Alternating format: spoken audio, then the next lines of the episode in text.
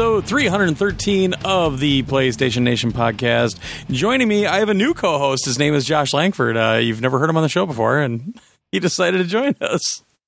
Hi, Josh. Hi. Now, I don't know if you know how to do this podcasting thing, but we'll, you know, we'll put the training wheels on for you and, you know, ease you into see. it. Oh, Jesus. Is that right? Only for on another podcast. anyway.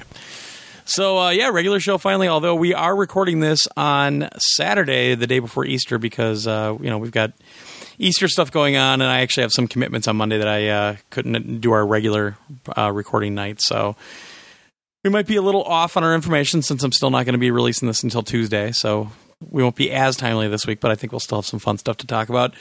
Uh, no new releases this week, but we got some news items, what we're playing and watching. Josh's review of Tiger Woods PGA Tour 14, a bunch of emails. We're we're going to catch up on those emails this week and uh, talk about some other stuff and junk. So it always looks sh- like it's going to be short on the agenda, but I have a feeling this is going to be bad because you and I haven't talked for two weeks, Yeah. essentially. I mean, there's been little little discussions here and there, but yeah, we've been on radio silence for a while. I was afraid to talk to Josh because I thought there, there's still that outside chance that even if he's not at MGC, he's going to quit. Well, that was the plan. damn you. So I did actually have a couple of people walk up to me and, like, in all seriousness, thought that. So is Josh quitting? I'm like, no. I hope he did. Well, I hope he's dude, you drew you drew the short straw. You have to stay. I, I'm the lucky one. I was allowed to leave. That's the way it was supposed to work. I don't know what I'm doing here. Oh, I don't know either. I think you lost a bet. That's the excuse I'm going to use. so, well, no new releases, but um, I don't know. I mean, no. Well, I think there's going to be some PSM stuff, but we don't have the PSN releases for uh, the 9th yet because we're over a week out. But no PS3, no no Vita as far as GameStop is concerned. So I'm sure there is something. I'm sure that you're going to go clicking away on Amazon and it'll be there. Oh, jeez. Yeah. Wait, what what week are we looking at? Uh, Uh, April 9th. April 9th. Yeah. Oh my gosh. Yeah. Uh, huh.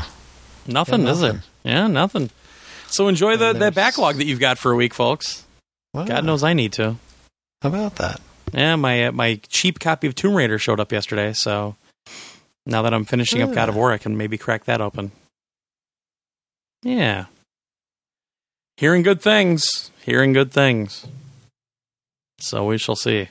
Or I might just go pick up Bioshock Infinite. I don't know yet. Yeah. Yeah.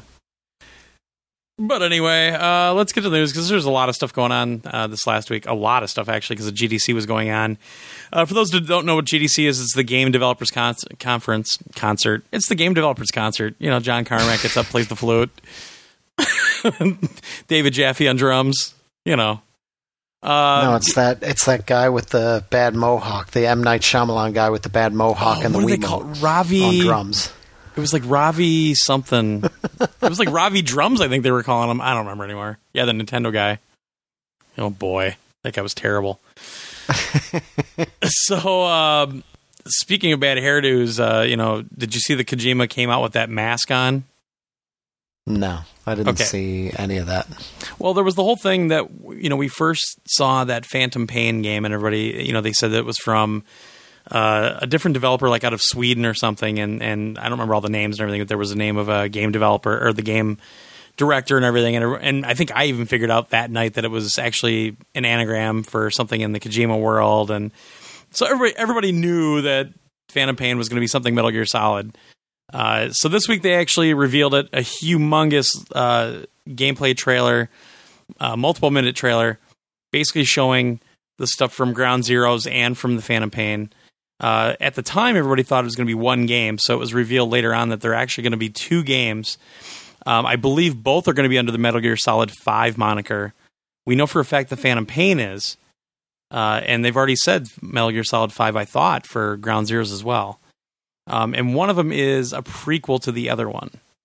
So I believe it's the Phantom Pain has been confirmed on PS3 and 360. No other systems for that, and the other uh, uh, Ground Zeroes they haven't said any systems are confirmed yet. but everybody th- is speculating that both are going to be on PS4 and the new Xbox at least. So it was funny though. I think Ray flipped out when he saw the Phantom Pain for 360. He goes, "Great, that thing's going to come on 17 discs." He goes, "They better not dumb it down for the PS3, damn it." well, it's a valid concern. So, I mean, especially with all the MGS4 jokes going around when they kept rumoring a 360 version, everybody would show that huge box set. Yeah. Yeah. But I mean, it looks really looks really neat. It's um the Phantom Pain. I think that they they said takes place nine years before everything, and it's a different Snake. And it's also been revealed that David Hayter is not going to be doing the voice, at least so far, Yeah. Because Kojima, that. yeah, because Kojima wanted to have like a, oh no, wait, I think it's like nine years after or something, but whatever. I've been trying to realize. uh, Is it before? I I saw somewhere something about like almost like a reboot yeah, in a way. Yeah. And that's why he's like, oh, new voice. That's weird. I don't know. Or else they're just going to keep it secret. You know what I mean? Like, well, it's not like David Hayter. yeah, exactly. That could backfire big time. Yeah. I don't know. Because to me, at the end of that trailer, and we've got it up on the site, at the end of that trailer, it sounds like David Hayter. To me, it did. Because there's a right at the very end. There's the, you see Snake or one of the one of the iterations of Snake. Don't ask me to try to explain all this, all the storylines in this thing. But one of the snakes, No, and he says no. something, and Explain them. Oh God, no! I am the last person that, that follows. I, I didn't even like Metal Gear Solid Three. I barely played it. So, and here comes the hate mail. I just didn't like Snake Eater. I couldn't get into it. But no, I mean it looks cool. You know that that new Fox engine looks just gorgeous. Uh, I did like. I think it was Garnett Lee. Surprisingly, Garnett Lee said something funny. Uh, he said something on Twitter like the effect of, uh, "Xbox 360s are now red ringing just at the thought of trying to run the Fox engine." I thought that was pretty good.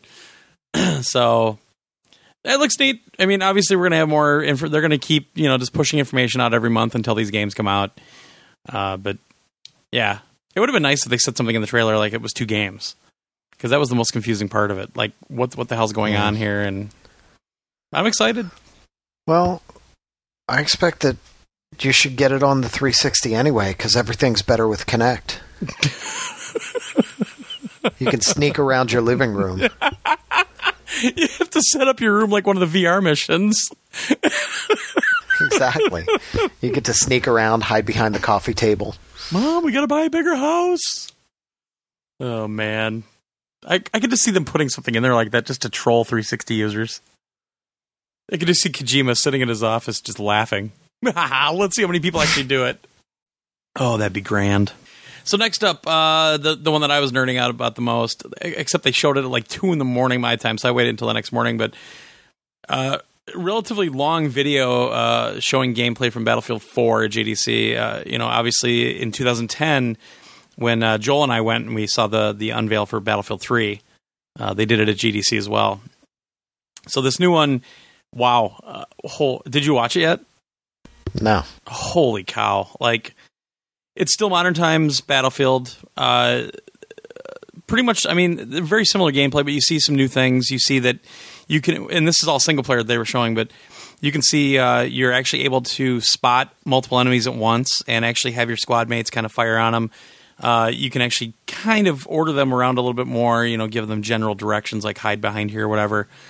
Uh, graphically just wow just so stunning uh, I'm, I'm sure. Oh, actually, obviously, they were showing the PC version because they were showing like press E to do something, that kind of thing. Uh, but stunningly beautiful, uh, great sound design as usual. But uh, there's, I mean, it's it's also the new game or the first game to show off the new Frostbite three engine, and you could definitely see a lot more detail in this one. So, uh, like if you're walking through a building, you'd see like dust floating in the light. Uh, if you're behind cover, I mean, cover was always kind of destructible in Battlefield 3, but it looked like it was a lot more not canned anymore. Like it was actually the bolts were actually affecting where they were hitting this time. The water effects they were showing were really cool. Like when you would walk through water, it would actually displace the water. Uh, same way with the grass. It wasn't like there was a big patch of grass that was getting displaced. It actually looked like the, the you know the actual blades of grass were being affected. What was the other new big thing? Shit. Oh, also they were. I, I don't know if they're to have this in multiplayer. I kind of hope they do, but uh, because they had a couple weapons like this in, or they had a mod like this in Black Ops 2, but being able to do the dual sight, so you can kind of turn your gun crooked, and you'll have kind of an iron sight for so you can see things better. But then you can turn it the other way, and you'll actually have more of a zoomed sight. So that's one of the new things that you see in a lot of weapons these days. So they showed that in the single player, which was pretty Uh, nice. What, like in real weapons or in Yeah, yeah. these fake video game No, weapons? no, these are real weapons now. Uh, where, where a lot of the new guns have rail systems, so they're modular. And what you can do is you can actually put two sights on one. One is kind of off to the side a little bit diagonally, and you can turn the gun a little bit, and you'll have the, the sight calibrated for that shooting style. So instead of having your, your eye down the scope where you only have a very limited field of view, you can skew it a little bit, and you can look down your iron sights and actually sh- shoot close up. It doesn't happen often, but yeah, it's in Black Ops 2 as well. Uh, because um, like uh, the the famous pose in every movie and every uh, gangster rap video and everything. It's not always sideways, though. sideways. It's not sideways. yeah, you skew Well, it a little they Turn bit. their gun sideways. If they tried to fire it, it would most likely jam. Yeah. No, these are actually built for this though. The guns are actually set up for this. It's not some it's not somebody taking duct tape and actually putting a sight on the on the side of it. It's it's it's skewed off a little bit and you just turn it a little bit. You don't go sideways. It's a few degrees that you go. Yeah. But it was kind of cool to see that.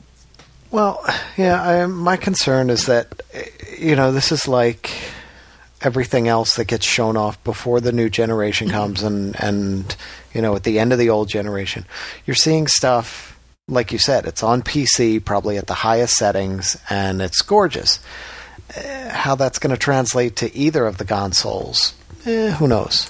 You know, Well- it'll look good. It'll look really good, but it's probably not going to look anything like this. I think it'll look um, on PS4 and three and the new Xbox. I think it'll probably look as good as a high end PC right now, because at this time everything's current. You know what I mean? Like the PS4 is going to come out and it's going to have current current hardware to what PCs are kind of at at that point. I mean, obviously it doesn't have as much RAM and everything else, but that's that's the reason you do things on a console because you're actually developing for one platform. You can tweak the hell out of it. When you get PCs, you got to worry about all those other parts and who's got what. And DirectX helps a little bit, but they've already said developers have come out this week at at GDC and, and they're saying that um, DirectX 11 is kind of the current one on, on PC right now. And the development tools that are available for the PS4 are actually way beyond what they have for, for DirectX 11.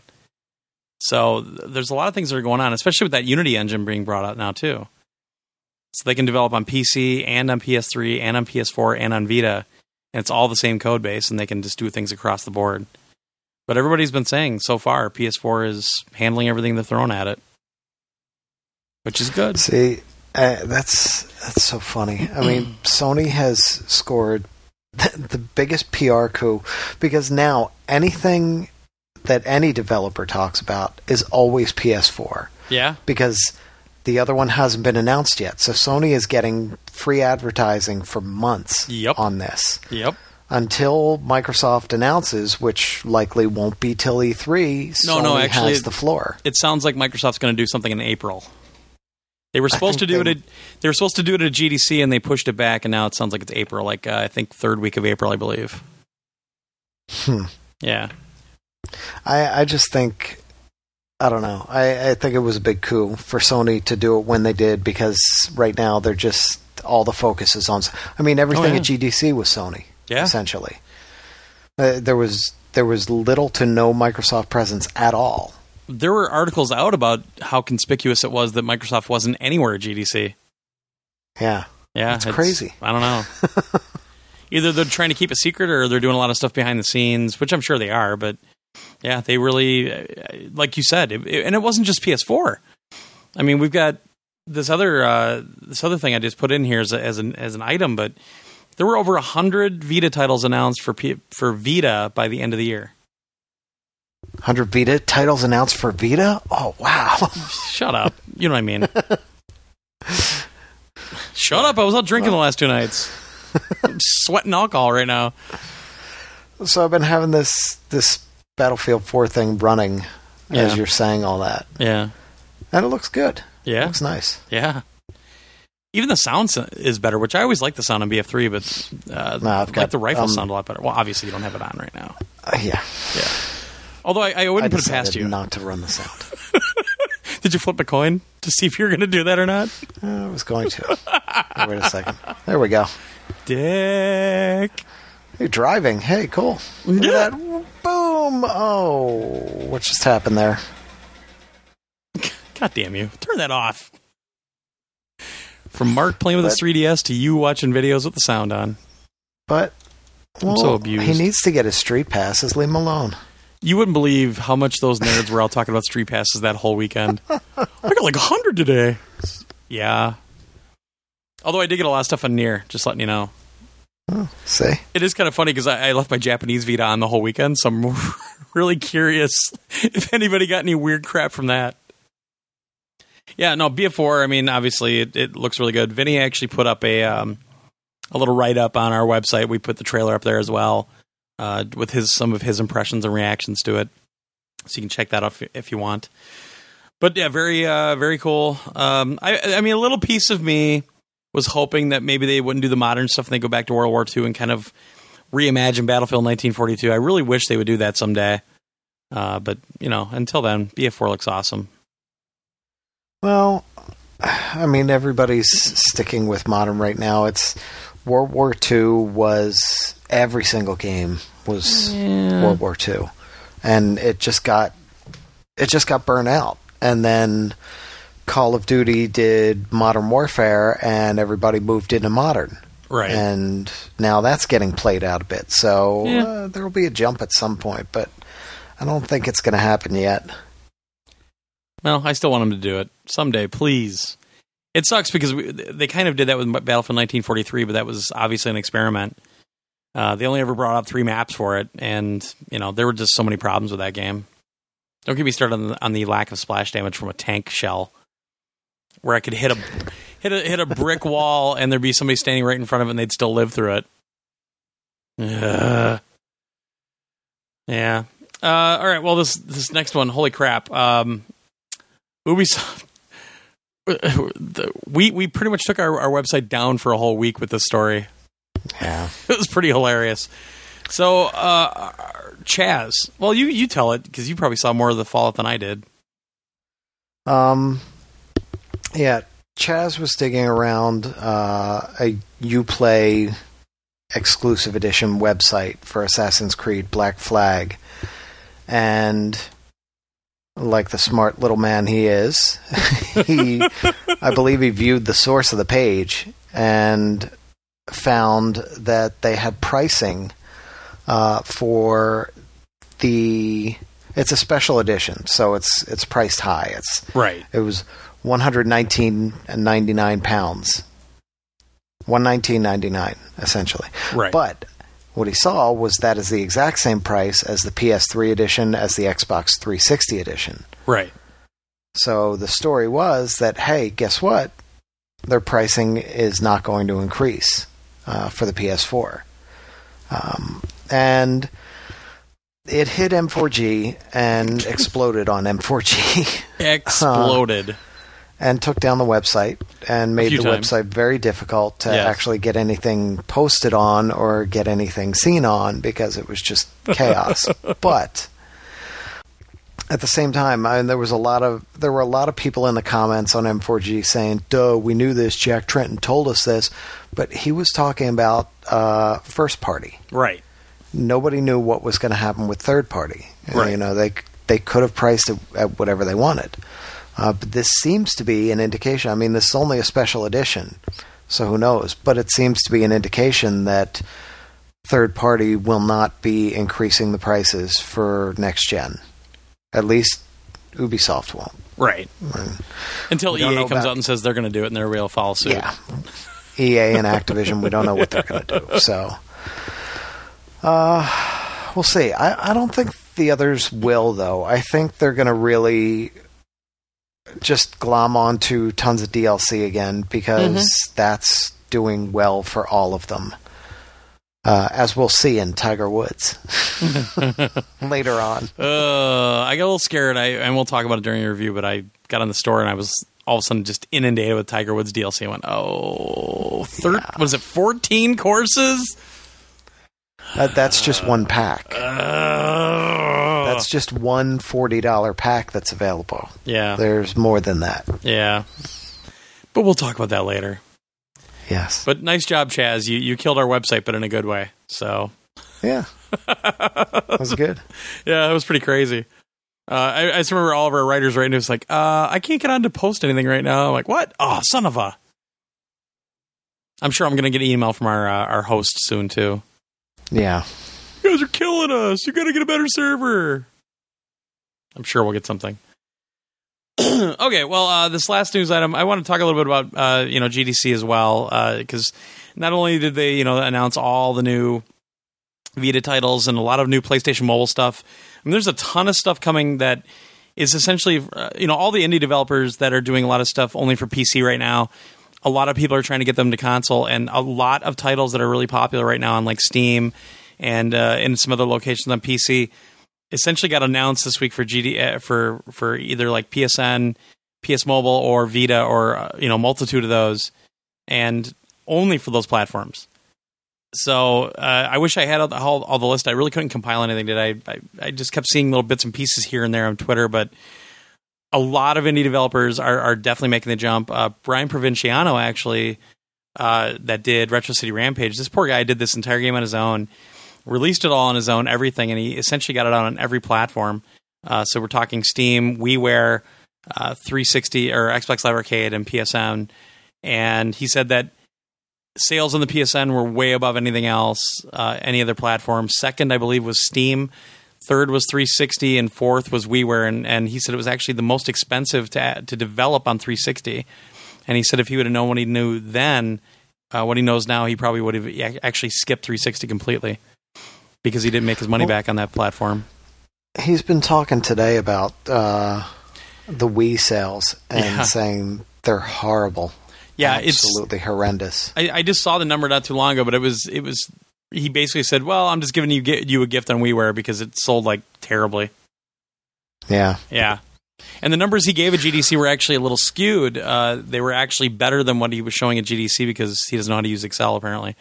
So, but it's it's Well- pretty interesting to see stuff like that. You never know like how well a digital you know game costs, a download game costs, and to kind of see how that game uh, performed on all the different platforms is, is really intriguing stuff. Yeah, and they never talk about that. Nobody ever talks about that. No. Um, but Sony, they did away with the whole pitch process Right. thing, didn't they? Yeah, Uh, I'm trying to find the the the uh, or an article on that, but basically you don't have to pitch anymore. You can self-publish, and there's no submission process anymore. You obviously, I think you still have to go through a QA process to make sure the game's not broken. But And the game is not Custer's Last Stand. exactly, See, because this is what happened with the Atari 2600. There was no quality control. There was nothing. It was like, go ahead, anybody who wants to make a game. And it got flooded with yep, garbage. Yeah. And uh, yeah, I, I know they don't want to flood the PS4 and the PSN with garbage. So there'll be some kind of quality control there somewhere. yeah. There's there's still going to be some checks and balances, but basically you don't have to go to Sony and, and pitch your game anymore and you know get it approved or not. I mean, that's the reason that uh, Super Meat Boy never came to PS3. Was Sony turned it down? They I, for whatever reason I, I don't understand why, but Sony turned that one down and they went to 360 and got it all done. But uh, they're making the, the process a lot easier. Uh, they've actually kind of revised the pub fund a little bit. Uh, Shane Bettenhausen's actually been kind of the spearhead uh, for this new kind of pub fund next generation. Uh, I mean, indie developers as a whole. I mean, does it have a Wesley Crusher? we can only hope. Wait, everybody be hated awesome. Wesley Crusher though, didn't they? That's okay. They love him now. That's true. No, it, I mean, it, I've been seeing a lot of tweets. I follow a lot of indie devs on uh, Twitter, and just a ton of tweets about how excited they are to do PlayStation and uh, this new pro this new program they've got out. You know, where you don't have to really submit as much anymore, and uh, just making things a lot easier, easier for the indie de- devs. And they're they're getting on a platform that has you know over 70 million units out there. Uh, that, that's that's getting your game exposed to a lot of people. So it's a pretty cool thing. And a new PhyreEngine actually just came out Thursday. PhyreEngine is, I know, PH. uh, P H Y R E. Uh, but this is the engine that they actually used to build Flower on, uh, which is, I think is kind of the poster child for the PhyreEngine. But uh, basically makes porting things from PC to PS3 and back and forth very easy. Uh, the conversion is basically built right into it, and uh, really limits how much time you get to spend on converting it over to the PS3 if you've done it on PC, and vice versa. So that new version came out, and I, apparently it's it's got a lot of improvements in it as well. So I think that is kind of another indication of you know what they're doing for especially indie developers that don't have a lot of resources available.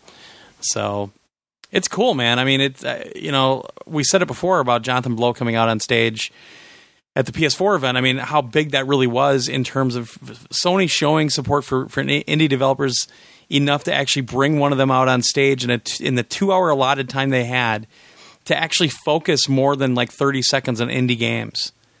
And you know, another one, obviously, getting somebody as high profile as Jonathan Blow on stage uh, in that community is huge too, and it's cool to see because I've been really enjoying a lot of the indie games lately.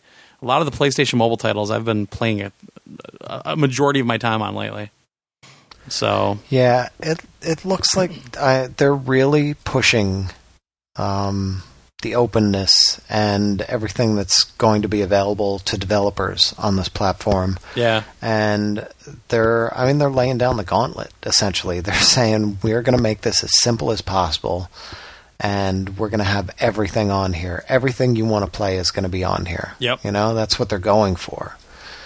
Uh, so uh, Microsoft is really going to have to come up with something big beyond Kinect 2 to show off. I'm really curious, and we know that's going to be there, but I'm really curious what they're going to do to counter all of this because they need something to really counter all of this and make the next Xbox stand out.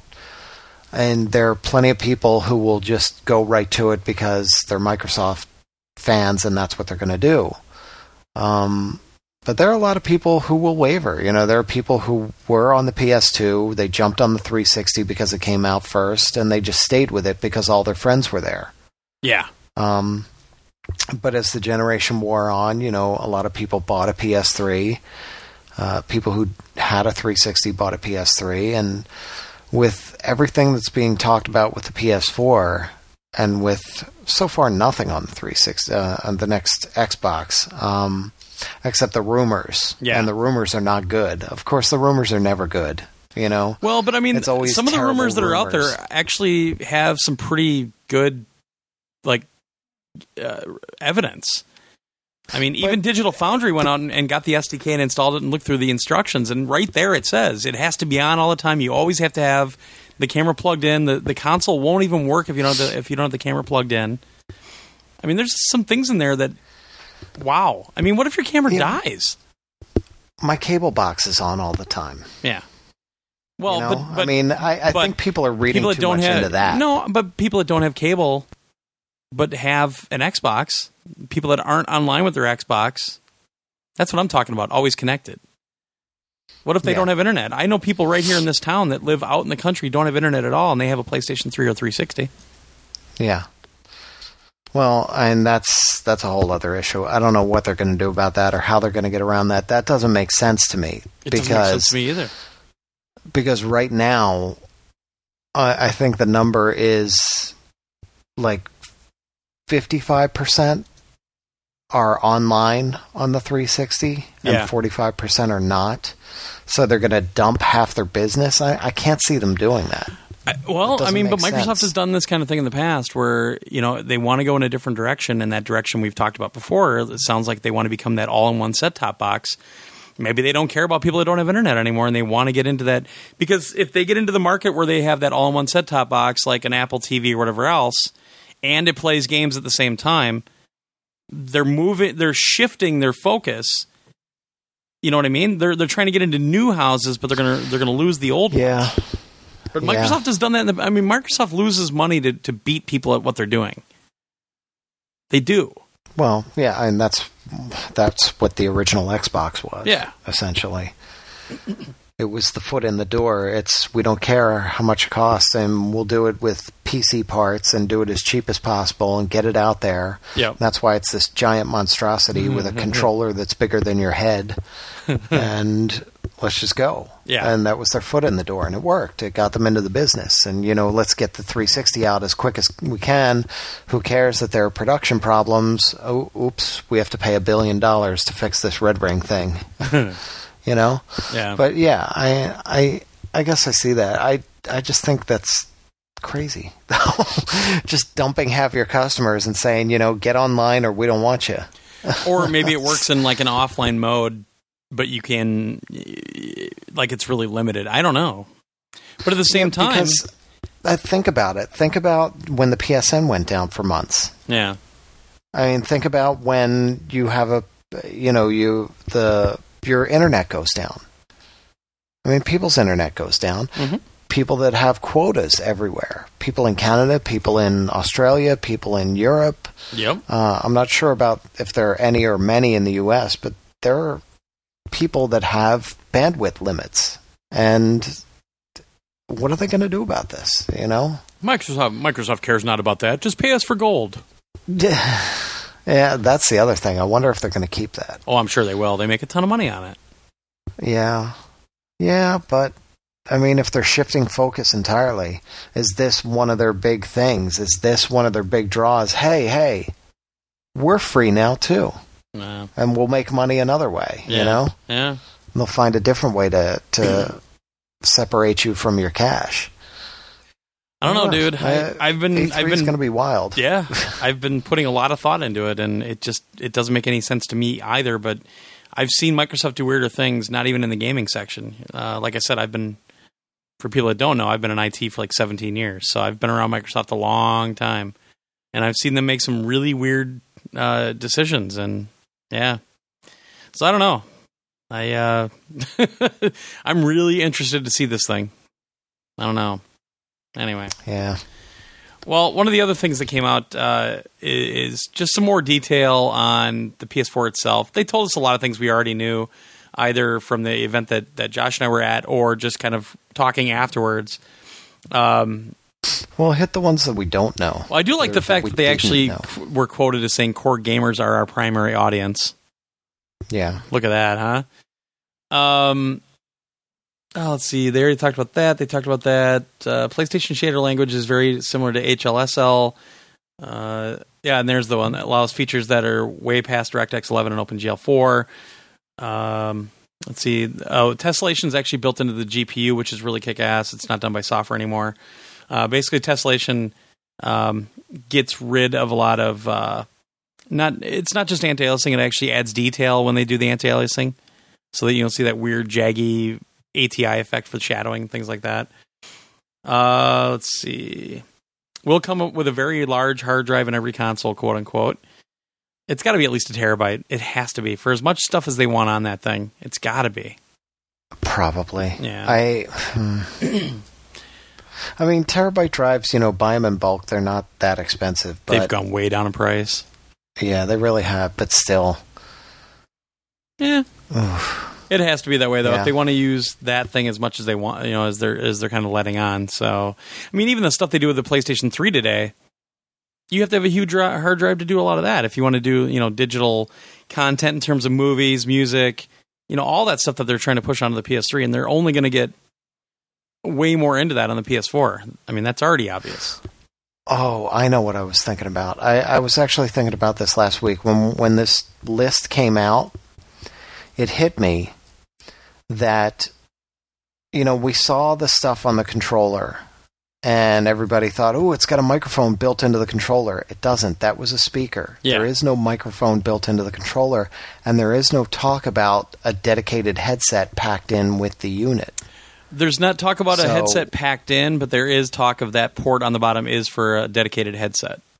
Yeah, well, it's So a it's- headset jack. Yeah. and But it's I think it's a mic jack, too. But but if if the headset is not packed in with the PS4 the way the 360 had that crappy headset, Yep. if it's not there, we're going to run into the exact same problem we have on the PS3, Nobody using the microphone. where nobody has a headset. Yeah, I agree. Hopefully, and nobody talks online. Hopefully, So they've learned from that. Hopefully, that's another They lesson. have to they've have a cheap pack in one way or another. I agree. It'll be the SOCOM mics from the PS1 or the PlayStation 2 from SOCOM 1. and then everybody can do a podcast for. Jared. Yeah. There you go. No, I I agree. I mean, there's obviously stuff. I don't think we're going to hear about a lot of that stuff till E3.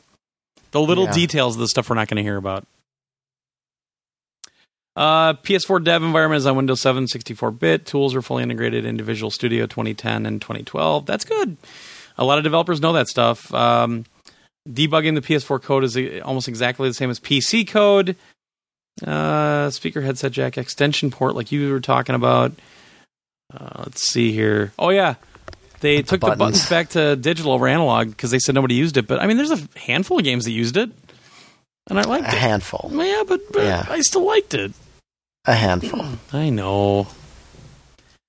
Oh, let's see here. Oh yeah, I love this one. Uh, PS4 controllers L2 and R2, how they're curved. they say the curved design is to get rid of the accidental Netflix fast forwarding, but I, I know why it's there. It's because Josh said he wanted it. It's there because everybody complained for years. I know. I like And- them. I like how they are right now. Uh, it's better to have them curved out a little bit, and now they are. Blah blah. Yeah, because when they're curved the other way, you won't catch it when you're putting it down and fast forward to Netflix. Exactly. Well, I mean, that's a that's a uh, Rumble is so last year argument. is there a patent that we haven't heard about? Yeah. Uh, the oh yeah. Also, we got to mention about the the not just the touchpad here, but uh, the resolution for the touchpad is 1920 by 900, so almost uh, 1080p. But uh, uh, that's just technical bullshit. The other thing is, some people didn't realize that you can actually click the touchpad. So it's like one of the new touchpads you see on, on laptops nowadays, where they don't have a button that you click. You actually click the touchpad itself. It's like my MacBook Pro, my Dell uh, netbook has that. A lot of new laptops have it. So this touchpad actually has that functionality where you can click on it as well. So that's pretty cool. I'm glad they did that. It actually adds a lot of uh, a lot of options for you right there. Uh, let's Yeah. see. No, I like it. I think it's going to be a great thing to have.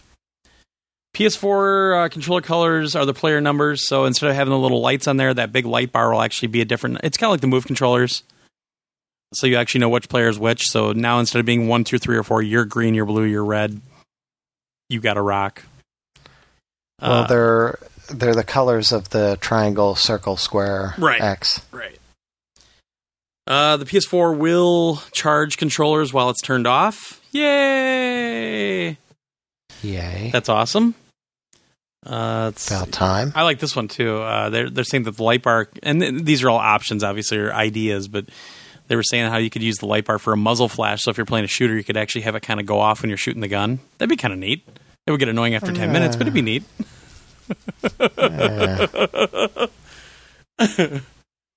Uh, all right. so then the PS4i stuff came up, and uh, Rothbart and I are actually talking on IM when they're when they're talking about it. Uh, so we already knew it was going to be a dual camera, so it's got two lenses, uh, two sensors, um, 1280 by 800, 12 bits per pixel, 60 hertz. Uh, I think the PS3i is 320 by 200, so very big difference in quality. I think it's got a 640 mode also. Uh, but the other thing is they were talking about. I don't think I have it on here, but the camera actually has um, motion sensing in it. And Rothbard and I were talking, and he goes, "Why would the camera have motion sensing?" But what I was thinking, and, and I actually tweeted uh, uh, Yoshida about this, was I figured it was like they're trying to get better accuracy for the move controllers and, and that kind of thing. So the camera actually knows kind of how it's oriented compared to like kind of a gyroscope type effect. And uh, he said that's actually, it, or he, he was really short about it, but he said, yeah, you're correct. So that's kind of neat that they're actually going to that length to make sure that everything's that accurate. Well, I just want to know if they have speed holes to make them go faster. That's all that matters. Well, we could always get Homer to shoot some holes in it and, and take care of that for you. Yeah. Yeah, there's just Well- holes. And this, the other thing that it has a dedicated port for the camera. Uh, Yeah. Just a special connector, uh, kind of like the Kinect on the new Xbox. It's got its own special plug-in port on the back. Right. Uh, so it's not using up one of your precious USB ports, which they better have more than two. I hope they're on the back. Uh, there should be at least two on the back and at least two on the front, Agreed. if not more. They should have eight. I just want to see more. I, I just want to see a whole see row of them on the back top of the console, like on the on the top front. You know, at the top of the bezel. I just want to see nothing but USB ports all the way across. I want to see card readers built in again. That would be awesome. I actually use those. Not a lot, yeah, but I I, did them. too until my PS3 died. Yeah, well. Yeah, they were showing some uh, some pretty cool demos. I guess there's no videos of those around, but uh, they were showing some AR stuff as well. So that uh, I mean, the AR stuff is the AR stuff, but there's some interesting ideas. Uh, because they were showing like a demo where it would zoom in. Remember that? I don't know if it was you that was at E3 when they showed that Raving Rabbids thing or whatever, but they they showed like an, a representation of the Wiimote, and the Raving Rabbids were inside the Wiimote. So you would start shaking it, and the little guys would start sh- shaking around and everything. I they showed saw something like that. that. Yeah. I did see that. So they're showing stuff like that, you know, whatever. Um, let's see. UI is meant to give a yeah, blah blah blah. Have to enable P. Oh yeah, uh, for the social media stuff because I know you were worried about this at uh, when we were at the PS4 thing. But uh, one thing that we noticed was that, or that they talked about also, was it would allow you to actually have the people's real name instead of their PSN name all the time, and you actually have to opt in for that, so it's not by default. So that's a good thing. hmm I'm sure nobody will opt in. You Well, can't know uh, my real well- name. That's the problem. Nobody opts in. I'm on the Um, internet. Well, it says it's auto enabled if you import your stuff from another social network like Facebook or wherever. Right, but that makes sense because I don't. turn it off. But my name isn't Torgo on on Facebook, so that makes po- perfect sense. It's not. no, No, your name is as you know. PS3 Nation on Twitter. Facebook. no, that's on Twitter. but Uh, and they're raising the friend limit. but again, if I, th- I said this that night, if they were going to tie into social networks the way they were saying, there's no way they couldn't have a higher limit. Well, yeah, they have to. But the bigger thing is they need to have some kind of grouping Yes, so that you can break it down with your these friends and your college friends and your your acquaintances and ex girlfriends. S and M bondage friends and your whatever else. You know, Who are those people that, that look at My Little Ponies art? Like Bronies? pony, yeah, the, yeah, bronies. you have a bronies category. you need your bronies. You need yeah, you need all that. Yeah, I mean, honestly, I don't even know if. I mean, I could see them uh, putting some kind of a limit on, but really, if they want to be, the whole deal with social networking is to not have a limit, to try to grow your network as as large as possible. So, I don't know if they would actually put a limit on there if they want to be actually considered social network. Yeah, I don't know that they will. I, I think they're going to make it as big as they possibly can. Yeah. If they put any kind of limit on it, it's going to be as high as they can possibly do it. And they may end up raising it during the lifespan of the PS4. Yeah, I'm interested in that one. I, I mean, it's it's pretty obvious that they're going to have their own social network or their own hub, and everything's going to connect into that. So Twitter's going to connect in, UStream's going to connect in, Facebook's going to connect in. God, I hope Pinterest doesn't, but because I'm not a woman. But um, I tried that Pinterest thing like three times because I set one up for PS Nation. and I had no idea what I was doing. I'm like, all right, I'm done with this. And people still add us on Pinterest. I'm like, I haven't done anything on that in months. yeah, but uh, it, it's it's getting pretty obvious because obviously they have to have their own back end to kind of run this integration between the system and social networking as a whole. So instead of having all these external connectors, they'll have the connectors on their social network page, and that'll con- control everything, which is fine. I, I think it's a great design if that's the way they do it, which I do think they're doing. It makes sense. Oh, I keep saying it makes sense, and I guess we have to wait and see because we've seen Sony's track record. A lot of things they do Hmm. don't make sense. Yeah, you could say that about any company, really. True. Very true. Like Microsoft making me pay twice for Netflix, you know, that kind of thing. That does not make sense. So, uh, let's see here. This one we already knew Remote about the sharing stuff being on the hardware. What was that? Remote play. Yeah, the remote play stuff. Um, Well, I'm hoping that it will work properly now that it's built. You know, they built the Vita after they built this with the two in mind. yeah. They they're building them together in a way that hopefully it will just work.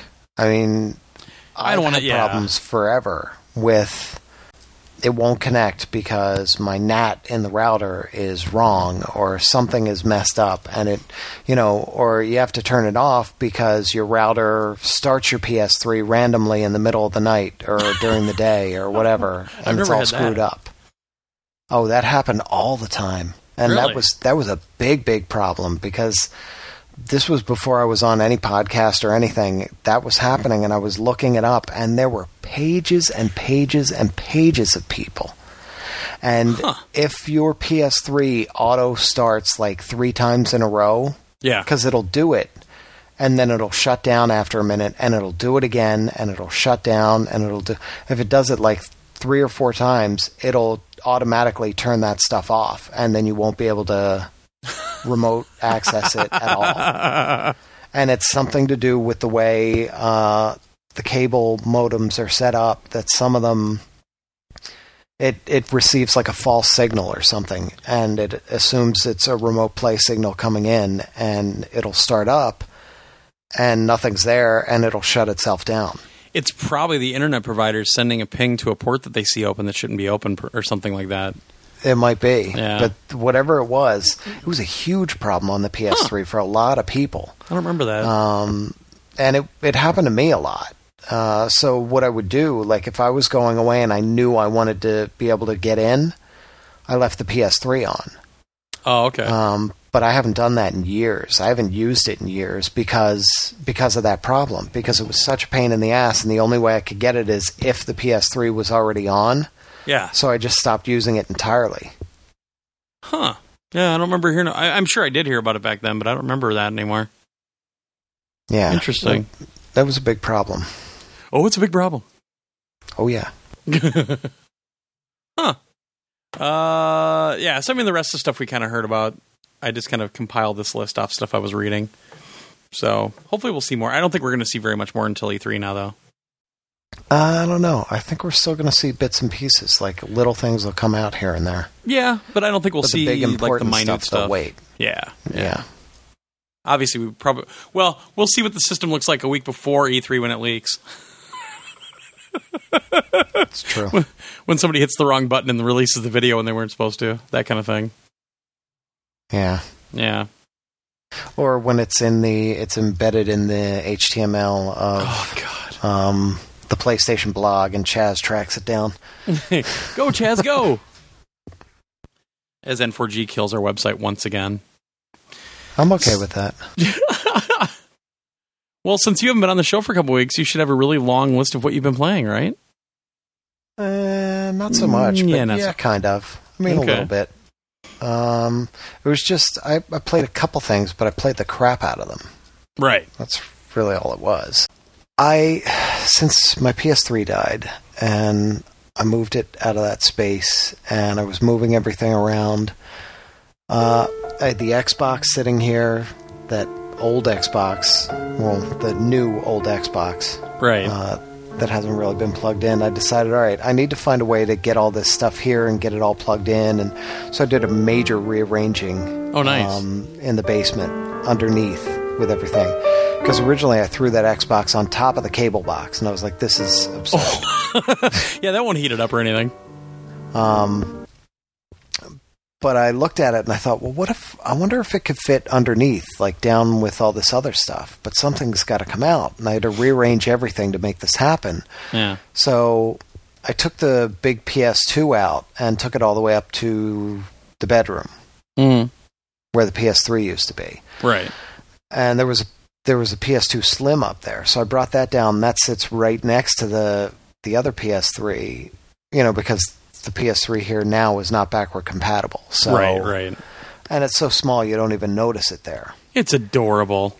Yeah. So suddenly I had all this. I had a PS2 size space available. So I started shifting things around, Jeez. and I'm jamming the NES in there. I'm jamming the Xbox in there. Um, oh god, that takes up all the space right there. Well, no, the, it sits next to the Wii. There's room for the Xbox and the Wii. Uh, the other one is the Saturn and the NES, and then the bottom shelf is the Dreamcast and the Genesis CD 32X. That's kind of sideways in there. I have to pull it out anyway to put a cartridge in, so it just sits in there sideways. There, there's no TV Um, cabinet made that you can put a Sega Genesis with a 32X and a CD unit in anyway.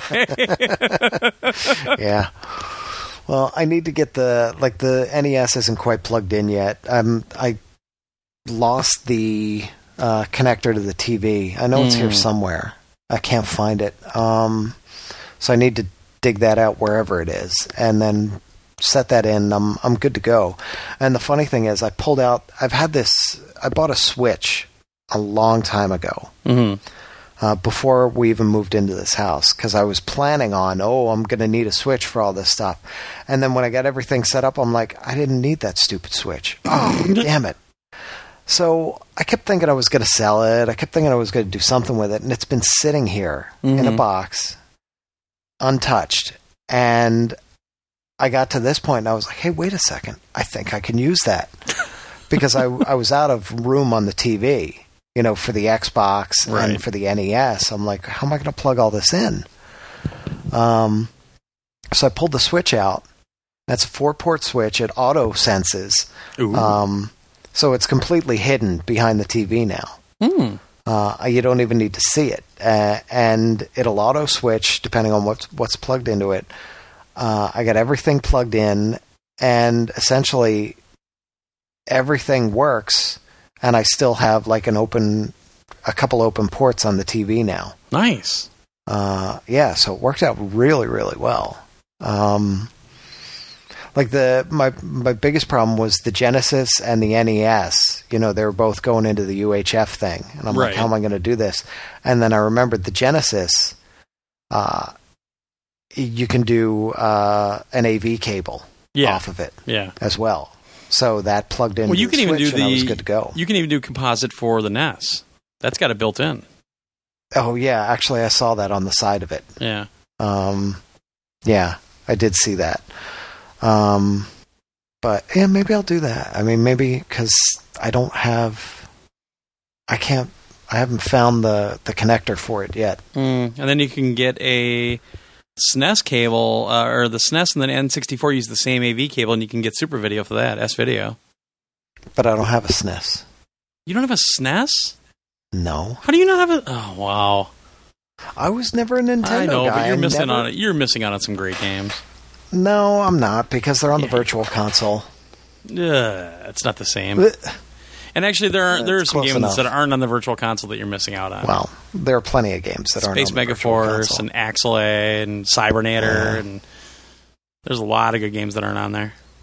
Yeah. Well, you know, see, I would like that Retron 5, but you can't do Sega CD or 32X. So I'd still have to keep the Sega out. And Well, but that's fine. I mean, defeats the purpose. That Retron, that Retron's pretty cool though because we we verified it with the guys because when we recorded the podcast at MGC it was on Saturday, and I got down there and talked to him on Sunday, and we were I think I'm, I can't remember if it was Sigma Omega brought it up or somebody else, but uh, about the GBA port if it also played Game Boy and Game Boy Color, and it does. So you're actually getting more systems on there than than you think. yeah, but I don't have any Game Boy or Game Boy Color stuff, and I'm I doubt I'm ever going to buy any of that stuff. Well, but I mean, if if people had, if if regular people, normal people out there had some stuff for those systems, they would work. And also, uh, if you have Famicom games, it'll actually play Famicom and NES. So it actually you don't have to go out and get like uh, Sigma actually bought a Famicom at MGC, so you can play some Japanese games. Well, this one you don't have to; it'll actually switch everything for you. Well, I'm just going to stick a 32X in that Genesis slot and It'd be funny if that worked. assume that it's going to work. You know what? I should email them and find out if that if they've tested that. They should have. They should have built that in, and they should have built in like they should have built it so that you could sit it on the Sega CD. Oh my god! That's what they should have done. Everything's about Sega for you, Sega boy. Well, that's that's one more thing that I have to keep out, where I could just put it all away in a box and have one system that does it all. And it's such a know? monstrosity too, Eh, cobbled together. Yeah, I love the way it looked. I love the way the Genesis Two and the Sega CD looked. I thought that was so cool. it was. It's Eh. a slick little system. But then you drop the 32X on there and it gets a little it's uh, just crazy. ugly. Yeah, it's and then you put uh, uh, Put Sonic and Genie it. Knuckles on there. Well, no, you do the Game Genie first, then you do the Sonic, Sonic and Knuckles, then you put another cartridge in Sonic and Knuckles. Yeah. it's a bit problematic. A little bit, little bit, yeah.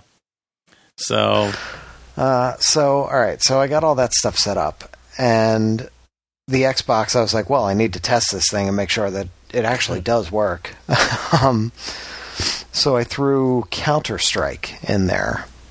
Oh, okay, yeah. Um, the old original Counter Strike for the Xbox. Why would you put a multiplayer only game in there when? Uh, It's not multiplayer only. They have a single player well, but the it. single player is just AI and it's dumb and It doesn't matter. Poop. It's I'm the whole point of the Xbox is for me to buy whatever was Xbox exclusive.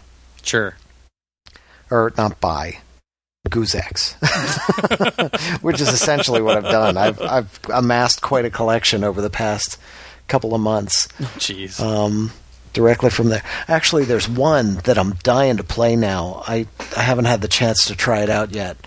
Uh, it's called Siberia. Yeah, that was. um I know the game. There was another game in that series too. Yeah, there was a second Siberia. Yeah. Siberia 2 something blah blah blah. Electric Boogaloo. Electric Boogaloo. I don't know. Um, but it looks really really cool. Um, I think I played that on PC. I just can't remember yeah, much it was the game. PC and Yeah. Xbox. Um, but that's well, this was also a PS2 game, Yeah. but uh, they had somebody on Goozex had it on the Xbox. That's why I got it. Um, but essentially, my plan is I I'm, I go through there every now and then, and I look for anything that's Xbox only, you know, Right. Xbox exclusive, Right. and I grab it.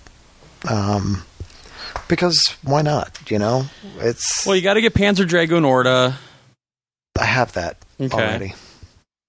Yeah. Um, that's about it. Actually, there was one Tiger Woods that we played a lot on the 360, and I don't remember which one it is. On I'd the- have to go get my, my Xbox out on the or on Xbox on Xbox on Xbox. Sorry, uh, there was one that we played more on Xbox than we did on PS2 Hmm. uh, because it ran better on Xbox. That that year it ran better on Xbox, but um, they had this cool thing in it, like this cool tournament system where you could all like you could sit on the same couch and play through a tournament together, and it was a great mode. And then they got rid of it, so we just stopped playing Tiger. Yeah, of course. Yeah, Um, yeah, I mean, I've got a. What do I, I have 56 games for it already. Oh my god, man! Yeah, Wow. yeah. There's there's a handful. There's there's at least four or five I'd say that are PS2 as well, but the majority of them are Xbox only. So yeah, well, it's it's Goozex points. It's not like it's costing me money, money. Can't wait to hear your review of Blinx. Yeah. no, I had to get all the Star Wars games. That was a big deal. Yeah, You know, the Jedi Knight, uh, Knights of the Old Republic 1 and 2, Right. um, Republic Commando, Obi Wan, all that crap. I have those on the real console. It's called the PC. Yeah, I'm not doing that. I know. Uh, yeah, so that's cool. I mean, it's kind of fun. It's it's neat to see. I've never seen the uh, the UI for that or anything. So turning it on for the first time and seeing all that, I was like, oh, all right, this is interesting. The big green reactor. Yeah, Yeah. yeah, it's really strange. Um, so I messed with that for a little bit, uh, and then with that PS2 that I threw up in the bedroom, um, that one has I put that one up there because that has the hard drive in it Oh, okay. uh, with HD loader, so I don't have to keep a whole selection of games up there. It's all you know, all my games are ripped to the hard drive, so I can keep all the discs down here right. and then I can just play them up there as well. Well, so I'm, I'm skimming through just for for no reason. I was just like, ah, let me just play one of the games that's on the hard drive, and I was like, what the hell is this road trip game? I figured you might know it. I think I know which one that is. It's a weird trip. Japanese game. Yeah, that sounds familiar. Uh, you're a car. Um, hang on a second. Let's see if I can find it. Uh, Road Trip Adventure is what it's called, and you're a car. Like everything in there is all these cars are alive. It's like cars essentially, like the movie Cars, Right. but it's not. Um, the whole idea is the president of the United States uh, has decided that he is quitting Okay. and he's organizing a world grand Prix, world grand prix and whoever wins gets to become the president. Okay. and that's how it works. So Makes total it's like sense. this hu- yeah it's like this huge open world game. So you drive around the town and you get coins and you do little side missions for cars that you run into. They say ooh i wish that i had this giant peach but i can't find them. And oh you run into the peaches. Oh so you bring the peach back and ooh you get money and stuff like that um but that's the whole idea and there's little picture shops along the way and you get your picture taken everywhere like it's it's a game that would be perfect on the ps3 or one of those where you have trophies because it's built for for trophy whoring and things Huh. like that it doesn't have anything like that but there's so many little things in there to do that's totally built for that Yeah. um, so you you you know get your money, you upgrade your car, you enter the races, and you have to enter uh, you know the the B class race in every city. Right. And then you have to go back and enter, you know, you have to get your A class license and then you have to enter that race in every city. So it keeps you going. It's like a huge, huge game. Wow, the frame rate's terrible. It is pretty bad. Yeah. I remember this and game. the driving isn't that great. No, it's, it's- it's a weird little game, but um, It's a weird. It's a weird. It's like kind of Mario Kartish, but the real cars. But it's got the Yeah. ki- kind of cartoony look of a Mario Kart game. And wow, the driving it's is very terrible. strange. Yeah, it's very very strange. But I ended up playing it for a good hour and a half, two hours. I was like, what am I doing? It's just, fan- it's just fascinating. Yeah, I was I was driving all over the place. I, I got to the second city and I was wandering around there because the the race tracks, you know, the first racetrack is a very traditional racetrack. Yeah. The second one is all built inside uh, a building, sort of a house. And you're cruising around and you have to find your way through it and it's it's kind of cool. I mean, it's not good, but it's an interesting little game. It's very weird, um, and I forgot I even had it. Uh, and that's one that's away in a box Wow. somewhere. That's- and it was on the hard drive, and I was like, "What? What the hell is this?" Yeah, that's a pretty rare one there. Yeah. So uh, I messed with that for a while, and um, for some reason, MLB Slugfest 2004. Ooh. um, partly because I wanted to see. I didn't. I always forget when the new Philly stadium was built, and I like going back to the older baseball games and seeing the vet. Sure. Uh, so I threw that in. and I'm like, I wonder what stadiums in general were around in 2004, and of course, the vet was there. Yeah. Uh, so I threw it in and I started playing as the Phillies and the Mets. I didn't read the instructions. I didn't know what I was doing. Of course. And I was getting my ass kicked. I was getting destroyed. Yeah. Ah. But I mean, that's one of those games, you know, it's it's a very arcadey type game Yeah. where the whole point is uh, you get a couple of hits and then your guy is on fire. You get on base. You can punch the first baseman. You can punch the second baseman. The the and they'll drop the ball. well, it's kind of it's kind of the run. NFL blitz of baseball. Kind of, yeah, Yeah. yeah, yeah. it's very sim- similar to that. So, yeah, I played that for a little bit, uh, a couple innings, and then said, "Well, I'm just getting destroyed here. I can't, I can't do this," and I just quit. That'll happen. Um, it's kind of neat though. Um, it'd be fun to play with somebody, definitely. That's that's really the only time it's fun because playing the computer Yeah. just wasn't any fun at all. yeah, it's that type of game where it's really for couch co-op and and just go nuts on each other. Right. That's a that's a good Um, that's a good game to play when you're like drinking with your buddy all night and just kind of hanging Yeah. out. Yeah. Definitely. Uh, and well, since I didn't go to MGC, Boo.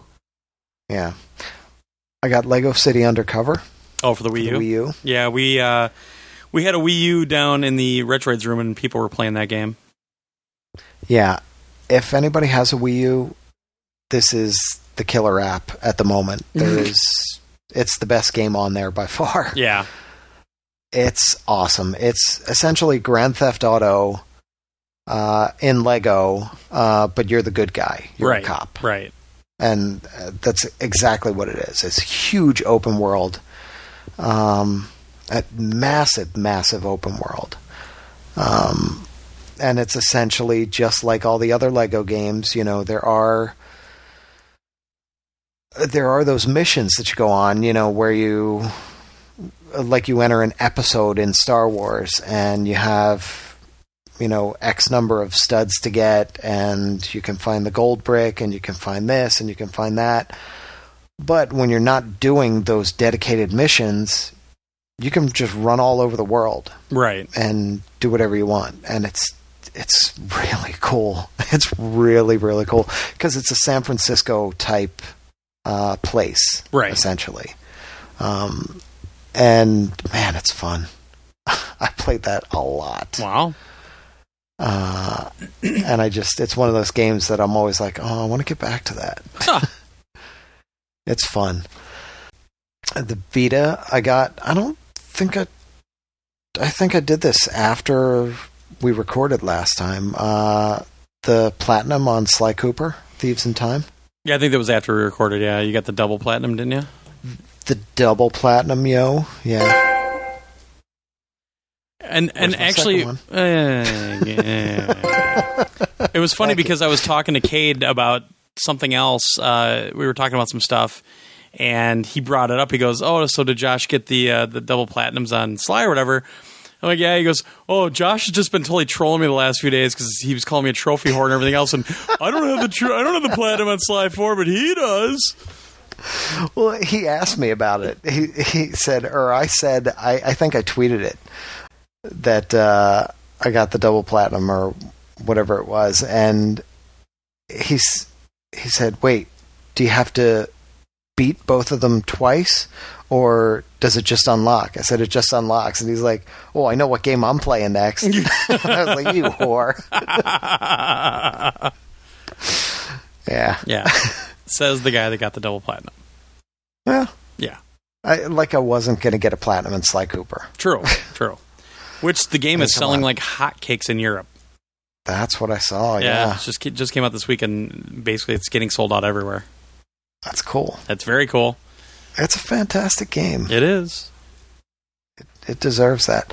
So the only Sly Cooper I don't have a platinum in is three, and I doubt I'm ever going to get that. I don't have the patience because it's all the timed things. Yeah, that's all that's left. And you know, I I did one. I was like, all right, I'm going to do this. I, this was months ago, like last year sometime. I was like, I, I should try to do this. And about 20 minutes in of playing one of them over and over and over again, I was like, I'm done. I, I, this is not worth it. I don't Right. care. right. and I just stopped.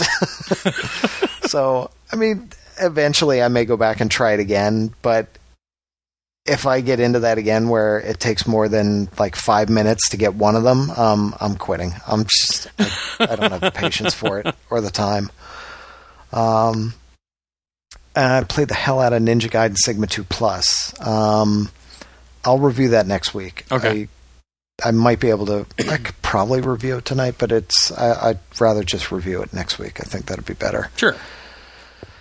I've been enjoying that. Good. And PS3, I've been doing that Devil May Cry uh, DLC. Oh yeah, yeah. Um, but I need to play some of the Devil May Cry itself Right. to see where there's differences here. Because you're playing as uh, uh, Dante's brother, essentially. oh, is that what that is? Yeah, Okay. yeah. And he's got different moves. Yes, I know that. But I need to go back and play some of the the game itself and see, you know, what the difference is there. Right. Um, and I played the crap out of Tiger Woods. I know. I've been Um, like every time I get online, you're on there playing Tiger Woods. Yeah, I've put in at least 20 hours into it. Oh wow. And I just, like at 7 o'clock tonight, like a half hour before we recorded, I just got my PGA Tour card. Nice. So that's what I was trying to do. I was desperately trying to get to the PGA Tour card before we recorded so I could know what the deal is with um, the courses. Right. And how the DLC works. like and- what's on the tour, Yeah. what you have on the disc, what you don't have, what's gonna, you know, the whole thing that we had last year. I needed to see what that was because on the amateur tour, they fleshed that out uh, a lot, um, and the amateur tour has like nine or ten tournaments to go through. Right. Um, but if you win three of them, you automatically get promoted. You like a battlefield promotion to the PGA Tour. nice. and I was I was dominating them. I was absolutely destroying everybody. Like four rounds, you know, you each tournament is four rounds at the same course. Uh, so after four rounds, the guy in second place, round seventeen under. Oh, I averaged thirty three under Holy cow. for each of the three tournaments, and just destroyed them. And I even set the AI to hard. Huh. So, yeah, I destroyed them. So I got three tournaments in a row, and boom, I got pushed right up to the PGA. So Nice.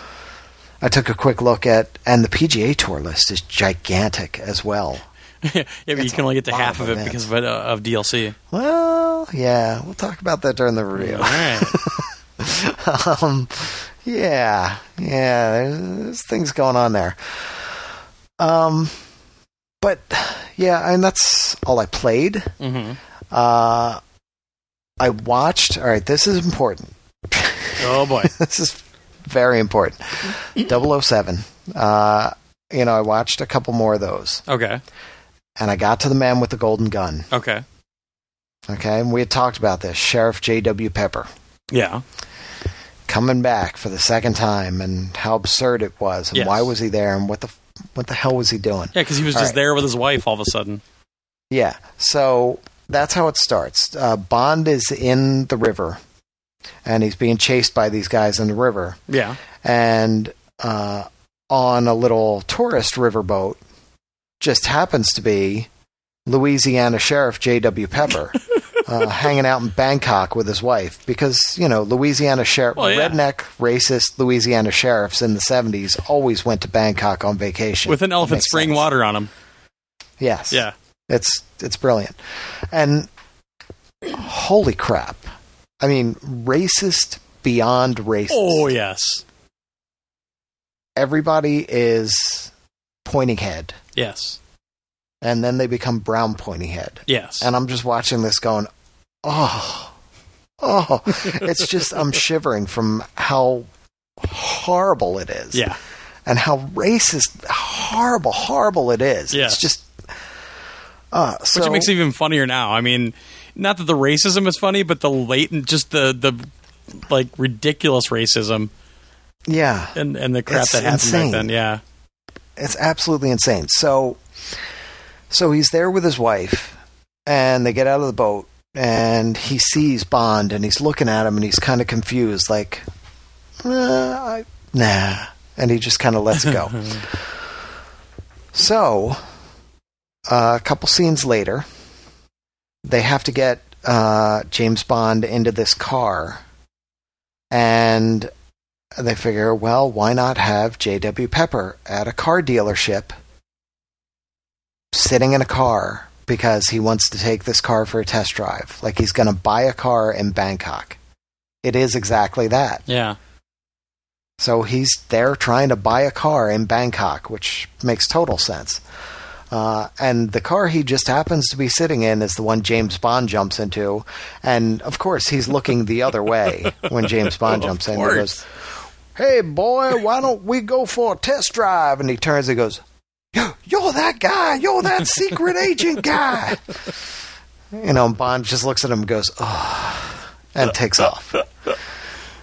So, oh, well, and that was the whole thing. They had to get him in that car specifically because that led up to the whole corkscrew jump, Yes.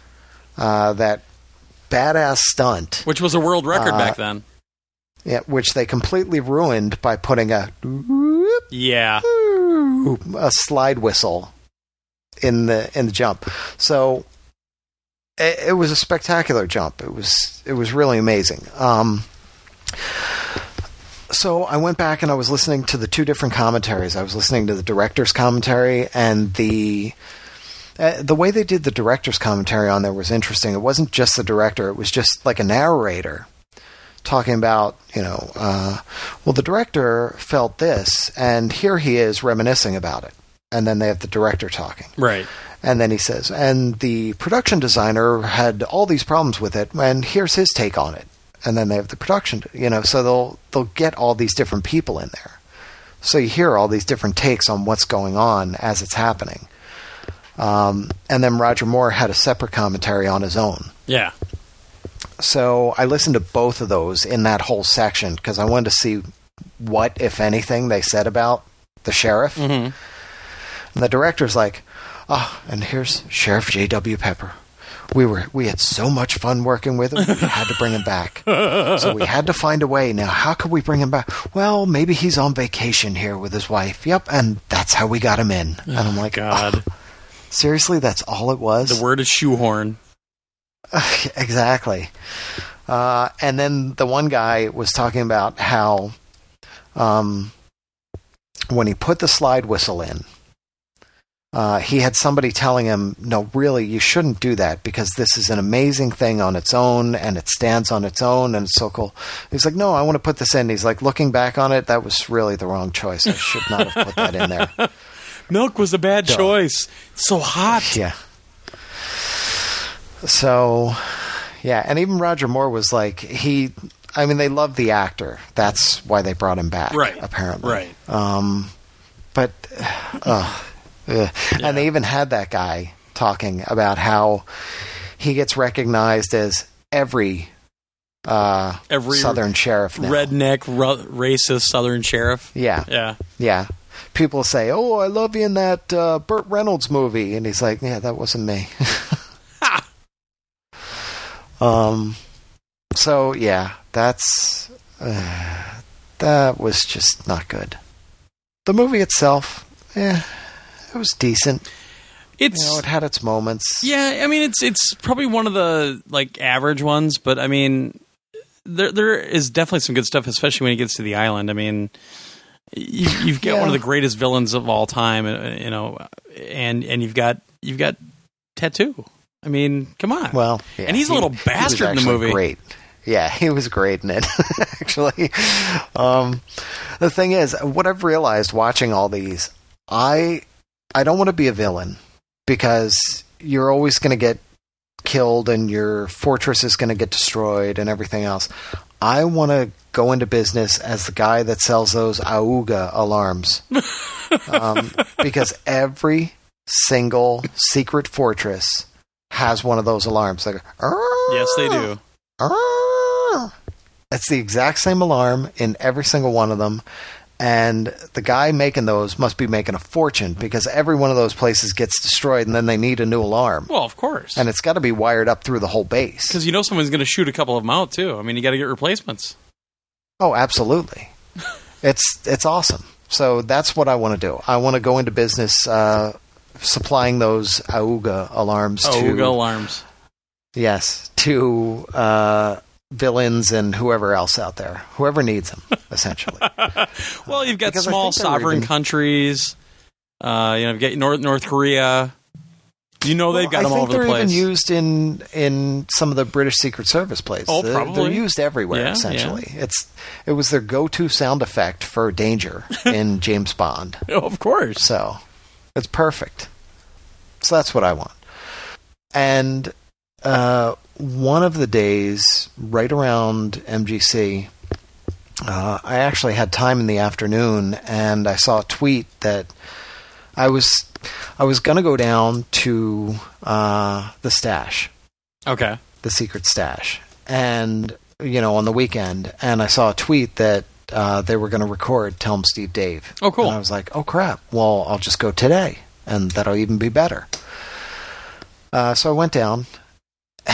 I walked in, and Bryan Walt were there, and I was like, "Hey, Bryan, hey, what's going on?" And I, I haven't been down there in, t- probably two months, Uh-huh. uh, two three months at least. Uh, and Walt's like, "Hey, what are you up to?" I was like, "Ah, nothing. You know, just came down to pick up some stuff." And I heard you were recording today. He's like, "Wait, what? Where'd you hear that?" and I was like, It's the way it always "Uh." is with those guys. I was like, it was tweeted. Q tweeted. He's like, oh, oh.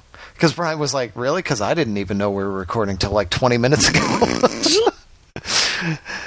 and yeah, so they were, they didn't know that he had tweeted that. And, um, so I just hung out for a while. I got some stuff and then I hung out for a while and I was sitting uh, just off the table, but between Q and uh, Walt. hmm And I just listened to it uh, today, and it's funny because I'm off mic. You can probably still hear you the laughing there, though. Well, I don't. You can't really tell it's me laughing or anything, but you hear my voice like like just after an hour in, I say something to Walt because he's asking me something, and then at the at the very very end, they tack on the stuff that happened before the show recorded hmm uh, because there was some funny stuff going on when Ming was there. hmm Um, and there I'm talking to, like you can definitely hear me talking to Walt, and I was like, oh my gosh, I'm like right there. nice. I was like, that was weird. um, but uh, it was a really, really funny episode. Oh, cool. Um, I have to get it. If I'm sure I've got it. haven't I haven't yeah. listened to it yet. Yeah.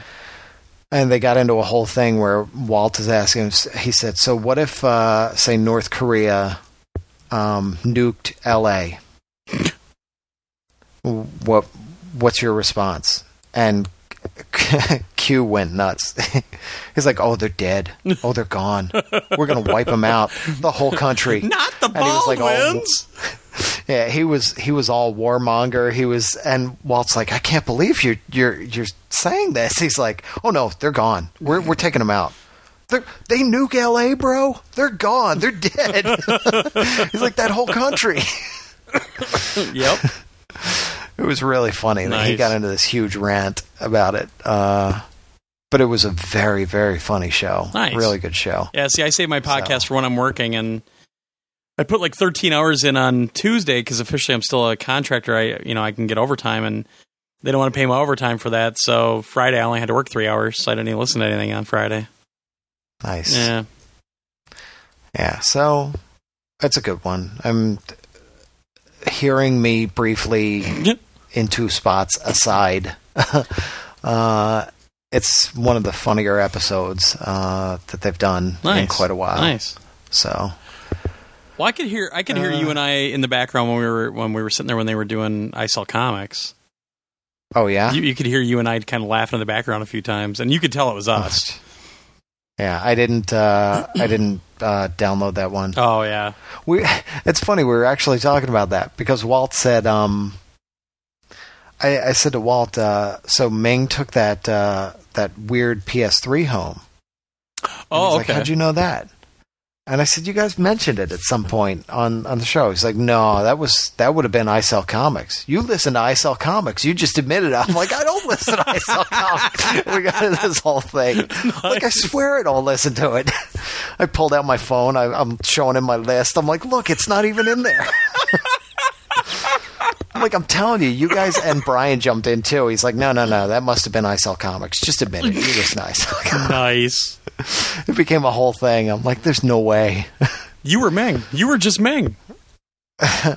So I know I, at some point Ming mentioned it, but somebody walked in to the stash Mm. Uh, because I, I went in there one time and there was a PS3 behind the behind the counter. Well, I remember you and it telling had that all story. these Yeah. stickers. Yeah. Yeah. it had all these weird stickers on it and everything. And I said, "What's the deal with the PS3?" And he said, "Some weird guy just came in and asked me if he could trade it for like a couple of comics." and I was like, "Uh." He's like, "Yeah, I don't know," but I said, "Yeah." So he took his comics and I got a PS3 here. Nice. So Ming took it. That's awesome. Um, so you're saying that you listen to I, I Sell Comics? eh, yeah, every day. I just downloaded that one that we were sitting in with those guys because I had a feeling we could hear each hear us a couple times. Because uh, Mike kept asking us questions and stuff, and we were trying to stay low, but yeah, Yeah. well, and that was the other thing. Like, as I was waiting, you know, I got my stuff and I was waiting around. Ming and Mike were recording back there, right. and at, at one point he brought up uh, Injustice, Oh, and I was about to say something, and I just waited. yeah, And I was like, I don't want to barge in on that and be like, hey, uh, you know. yeah, I always feel weird about that. Um, but I let them go with their thing, and when they were done, or when they were playing, they were playing a trailer or something so that people could hear the audio. sure. And I, I leaned over to to Ming and I was like, I've played that a couple of months ago, and he's like, What? I said, I played it a couple months ago. He's like, How was it? I was like, It's pretty fucking awesome. He's like, Oh, cool. um, but then they went immediately went on to something else. Sure, So, sure. um, Plus, you don't want to be caught dead yeah. on I Sell Comics, so exactly. No, no. Bryan Walt would never let you hear the they- end of it. But that's the thing. Like with Mike and Ming, they're they've got their own thing, and they're they're very much doing their own thing. They don't seem uh, well. I haven't listened to it, so I don't know. But I don't think that they're like big on. Hey, come sit down, talk to us. Right. You know where, uh, like Bryan and Walt and and Quinn are always. Yeah, if somebody know, steps if down, they always pull them on. Yeah, if people are around and they're talking about something, they'll be like, "Mm, "Step up to the mic. Yeah, Come on," yeah, and you'll just be there. You know. yeah. I I laid low this last time because I was just kind of hanging out and listening and enjoying. Um, I did. I I threw at one point because uh, what's his name? Um, uh, get him. Steve Dave was Get them. in there. Yeah, Get him. Uh, um, he's not that bad a guy in person. they freaking Uh, hate him. yeah. He's not that bad a guy person and all, but uh, he immediately got on mic and I was like, all right, I'm staying out of this. Oh, boy. Uh, and at one point they were saying something and I threw a joke in and it got a pretty good laugh. Yeah. And I was like, nice. I felt good about that. so, um, at his expense. Uh, and then I threw a joke in later at, at I think that got cut out Oh, because okay. I don't I didn't hear it uh, when I was listening, so I think a bunch of the get 'em stuff got cut down. Um, but I threw a joke at Bryan's expense later on, and that got a big laugh too, and you could hear that one. So that was pretty good. Awesome. Um, so yeah, it was cool. Nice. I mean, that's, Making me what jealous. I did well. You were living it up at MGC. we were living it up Bastard. at MGC. It was man. Well, Saturday when we re-recorded, I'd only had like three hours of sleep, and the night before, I had only had a couple hours of sleep too. So I was I was a zombie until Sunday. I man, I was in bad shape, and it wasn't from the drinking; it was just from the lack of absolute sleep. But yeah, because uh, what was it? I went to bed. Well, when we went out for karaoke, we got back and we hung out with um, uh, Ricky Duty showed up and, and his roommate, and what I didn't know those guys were coming. And then um, uh, Soren and Eric from Denmark, we all kind of sat out right outside the uh, the restaurant there at the, at the hotel. There's like that big leather couch thing, and you know that little business center and everything. So we all sat out there, and all of a sudden, I, I finally looked up at my phone. It was three thirty in the morning. I'm like, okay, I gotta go. I said I gotta get up early. So I went to bed at. I think I finally fell asleep about three thirty. I got up at six fifty eight on Saturday morning and just got going. Nice. Oh man, that was a rough, rough day. I'm I'm very happy that at the Retroids party I ended up. Uh, I was talking to to D, uh, to JD out in the hallway. He's the one that runs the the museum and, and owns most of the stuff in the museum. And I was talking to him on the hallway. And then Gnordy came over and I started talking to him. And I think I was out in the hallway for like an hour and a half. Mark came out the door looking for me. He thought I went to bed. So he came out looking for me and I was just standing right there. But I, it was nice because that kind of kept me from drinking a little bit and I could actually get through the night. Uh, but yeah, it was it was crazy. Like the party itself was nice too because it wasn't as un- ungodly hot in there as it usually is. You know, because we always have to open all the doors. Mm-hmm. So we had the doors Yeah. closed, and we really the, the asshole factor was pretty low. We had a couple of guys come through that were just stinking drunk, but mostly it, it was less people than last time, as a good thing. And you know, Galloping Ghost had all their stuff on one side now, so you could just go over there in the arcade area, or you could just hang out by the by the tables and everything. So it just it was a great party. By you know, nobody got stupid, nobody got crazy, and it was a lot of fun this year. There were less people there because they all found out I wasn't coming. Yeah, they just went So, to bed at nine o'clock. Yeah. Yeah, They said, "Forget it. I I'm not going if if Josh is not going to be there." Except for, damn it, except for my potential cousins from Denmark. yeah. Uh, and they better come back out next year. Oh my god! don't don't. I feel bad for them coming Dude. out already, man. Although they, they did My bring me a bottle of scotch. So. My grandmother grew up in Denmark. She came here as a little oh girl. jeez. I'm I'm that I'm like one generation removed from the country. I mean, come on. It's ridiculous. Well, I do hope that they come again, but I really don't want them to because I don't want them to spend that kind of money just coming to MGC. It, it, it was so cool to meet them, though. It, that, that was it was just a blast to hang out with those guys, and and um, I mean, like poor Soren like broke his cell phone, so he had to walk it over and get it fixed, and all kinds of crap. But it was it was really fun, and met a lot of new people this year. A lot of new people came, and um, yeah, it was. I mean, with without you there, there was one nice thing, and that was I really didn't have any responsibilities this year. So, because I, I didn't bring anything for a table or nothing, so I just got to hang out and you know have fun with everyone, and you know go up to the vendor room with a bunch of people, or go eat lunch with a bunch of people, or you know whatever. Because a few people were in town, uh, you know, uh, uh, a few people were in town on, on Thursday. We went out for a while, and then Friday uh, we actually didn't do a lot during the day. We went to breakfast at that one place that has all that humongous food. Um, so we went there, and then we really didn't do too much during the day. And then we rallied everybody up uh, for the bus, and then we left, and then we got to the restaurant, and uh, Tom and Ken. Tom didn't come on the bus with us. Tom from Amplified Gamers didn't come on the bus with us because he had a tournament that night. He was going to ride back with Ken. Yeah, they brought Dale too because we forgot to pick up Dale. I forgot to pick up Dale. I feel Nice. so terrible, man. I mean, I was apologizing up and down, but yeah, we're gonna do the bus next year. It sounds like so. I'll make sure I have a list and I check everybody off because oh my god, I feel terrible. So, but it was it was awesome. Seriously, it was it was a great time and. Uh, Sunday was nice. Like everybody was kind of not too many people were actually really hung over this year for for Sunday, unlike last time or the last few times actually. But uh, yeah, just really mellow day on Sunday, and I'm telling you again, it's because I wasn't yeah, there. probably nobody cares about seeing me. They just want to see you. That's the way I am. I don't even want to look at myself in the mirror when you're not around. Um, exactly. yeah, but then I went over. Um, uh, Sam was staying at Mark's house Sunday night because he flew out Monday. So Sigma Omega came over, and uh, I went over to Mark's, Mark and Jesse's, and uh, we cooked a, a ton of food on the grill, and uh, got to hang out with them. And here I'm sitting there BSing with everybody the whole night, you know, and and I'm telling Mark, I'm like, well, I'm going to take off, just go back to Rocks and stay there tonight because I was just going to work in Milwaukee on Monday.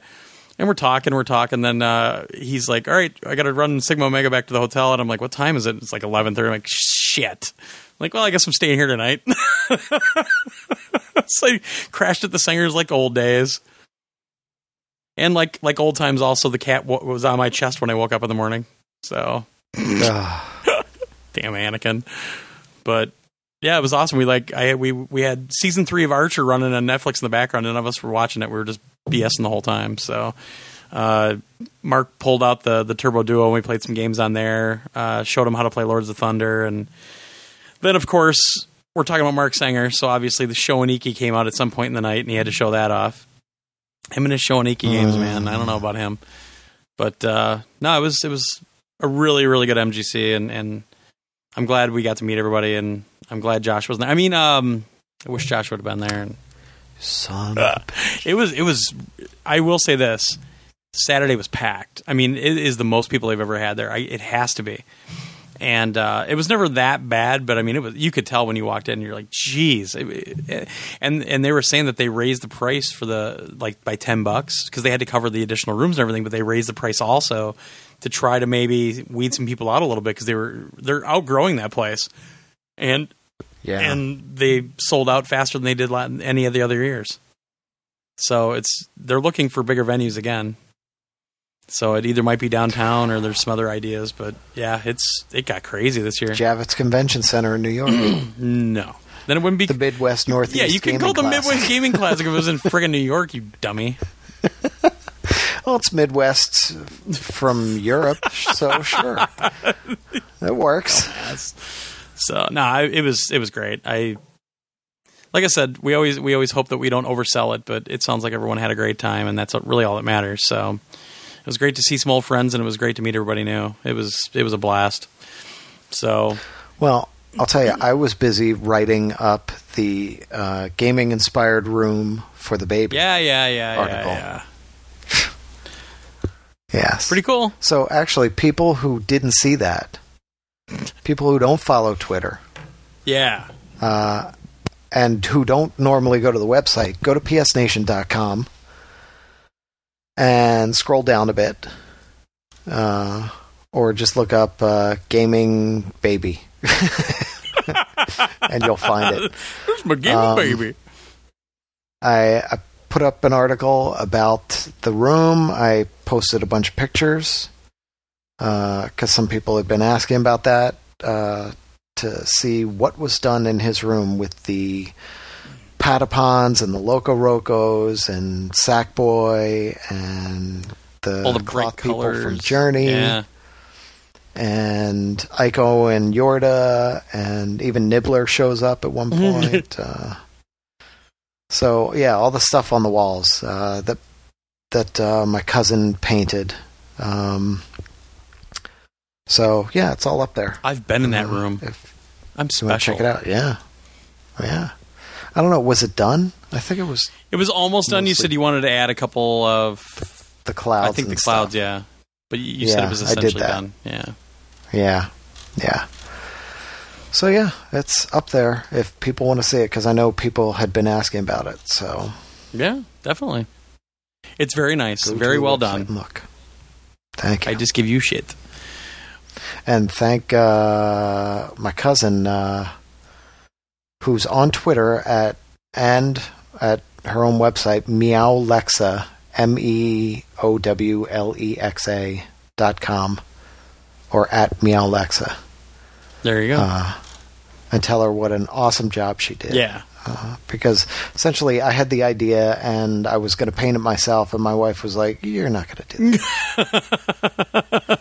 Once again, said, your I've wife is done- the is the uh, smarter one of the two. I, I can, I could have done it. I, it wouldn't have come out the same. It wouldn't have come out anywhere near the same because my in my head the patapons were much smaller. Yeah. And when she first drew them up there, I was like, "Wow, that's kind of big." And I was like, "You know what? That makes more sense because there's a lot of wall space to cover."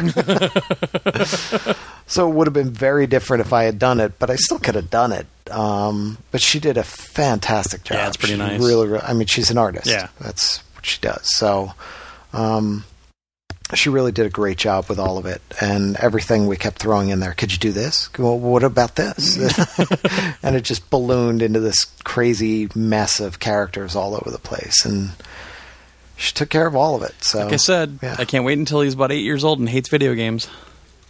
Uh, Oh, am I going to laugh? I am going to enjoy that. Enjoy the au jus of the child hating video games. Then he can repaint his room if he wants. Learn a trade, you know. Yeah. Yeah. And Lou said that. She was like, "Well, what happens when he gets older?" I was like, then we'll paint over it. I don't care. It's no big deal. or he'll keep it, and all the it. kids will make cool. fun of him. Yeah. Yeah. I think all the kids are going to be jealous. Actually, They're be like, this is bad. Well, yeah, when they're when they're younger. yeah, that's fine. That's all we need. it's it's all right with me. Nice. I, I've got no problem with it. I mean, I, I did it knowing that it would not be there forever, that it'll probably get painted over at some point. But I wanted it uh, to be something he would enjoy Yeah. now, and he does. Every time you bring him into the room, he's he's looking at all of them. He stops and he's he, he focuses on one and he reaches for them, and he's he's very excited about it. I can't wait until he's a, a little bit older and I can pull out one of the games and start playing it, and he'll be like, "Hey, wait." That's the stuff that's on my walls. like I start playing Loco Roco or Patapon, he'll be like, "What the? F- hey!" That's going to be awesome. Uh, well, let's take a break before I do my what, what we're playing because uh, we're kind of front end loaded here. So Yeah. take a break when we come back. I'll do that, and then we'll get into our reviews and uh, the email bag from hell, and uh, we'll get going here. We'll be right back.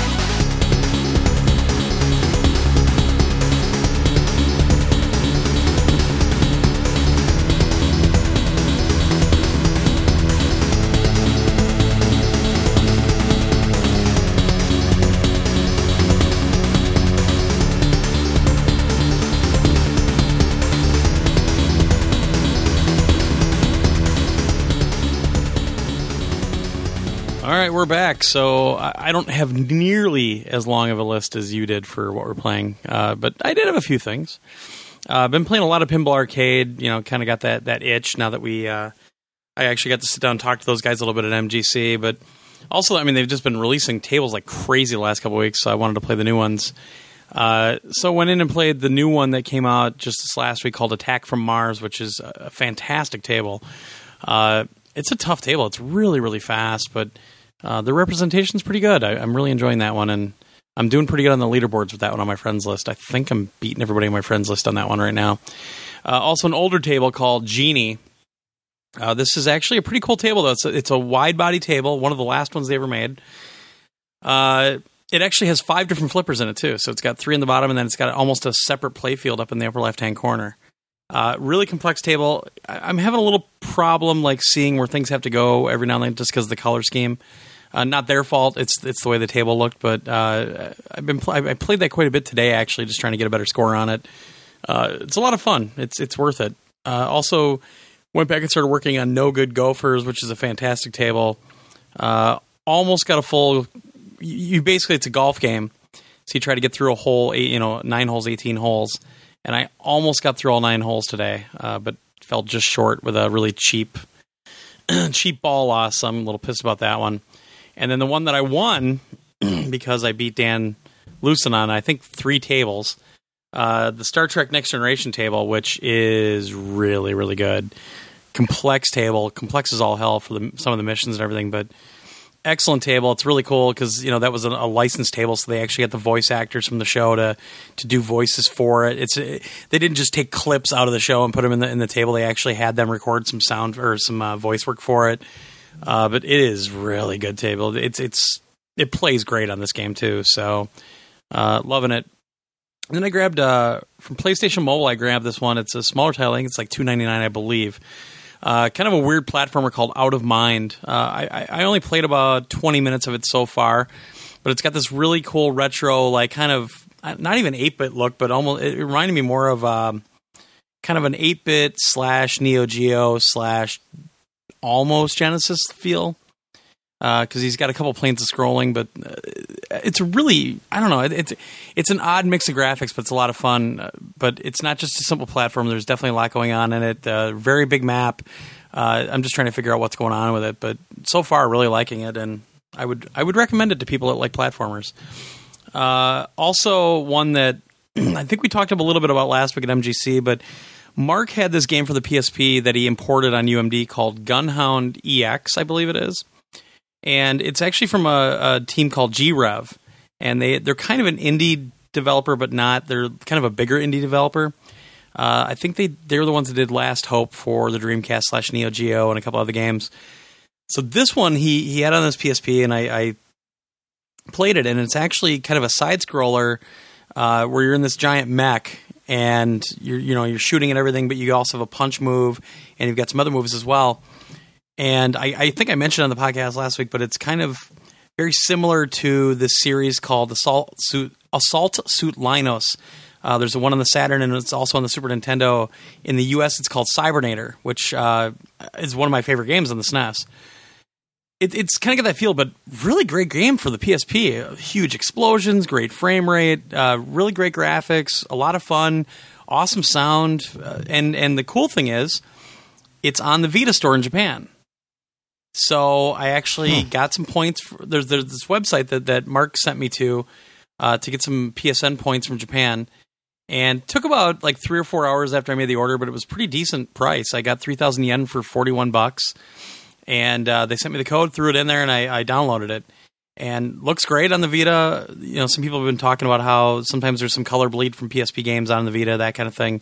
Uh, but it looks great, sounds great, plays great, and um, it, it's really weird that it came from G-Rev because they've always been kind of known as a lot of their stuff looks great, but it just doesn't really usually play very well. I mean, I own Last Hope on on the Dreamcast, and um, I had some problems with it. Last Hope's kind of an old school shmup. They kind of made it like Last Resort and a couple other shmups out there, but um, no, loving it. So if if you have any way of getting, if you have a Japanese Vita and you want to download it off the web or off the store, or you can import the UMD if you still have a PSP. Uh, highly recommended. It's it's excellent. It's it's a tough game too. It's it.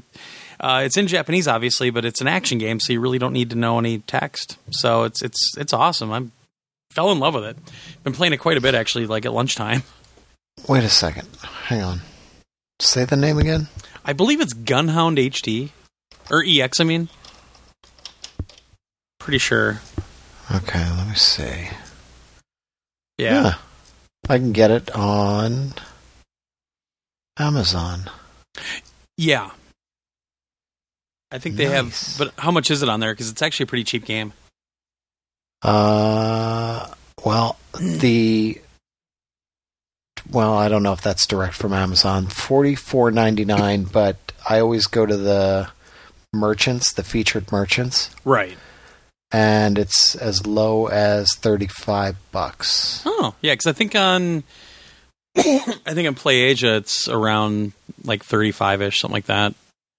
Uh, it's actually no, it's up to thirty eight ninety now on on on PlayAsia. But it, seriously, it's a great game. Look it up on YouTube. There's a couple of uh, trailers out there, uh, some extended play trailers, that kind of thing, and it, it's a lot of fun. It's I really like it. So uh, very surprising. So nice, unique little gem that uh, that Mark showed me. So very happy about that. And, and, actually now I have something more to play on my Japanese Vita besides the Soul Sacrifice demo and a bunch of PC Engine games.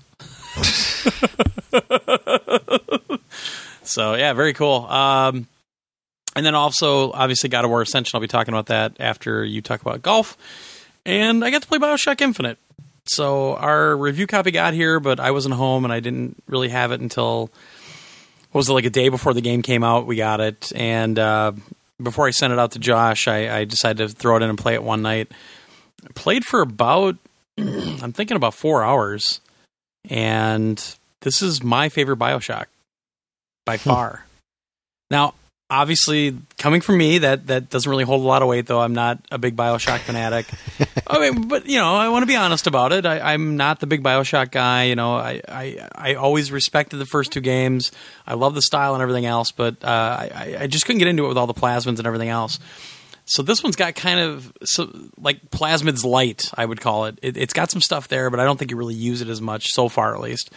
But man uh, just not only the visuals and everything else, but how they're laying the story out and you you figure out the time period and everything else, and it's it's this it's this weird culture that you get into, and how they unfold the story in front of you is so superbly done, uh, just in terms of pacing and everything else so far, that it really hooked me, and I'm surprised because I I knew I would love the game, but I didn't know if I would love playing it. You know, I, I didn't know if I would be one that I want to watch somebody else play through, but uh, very very impressed so far. Uh, just really a lot of fun and.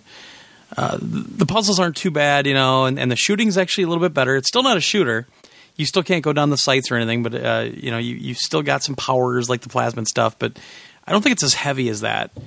But love the the character design and uh, just how Columbia looks, and it it just has this.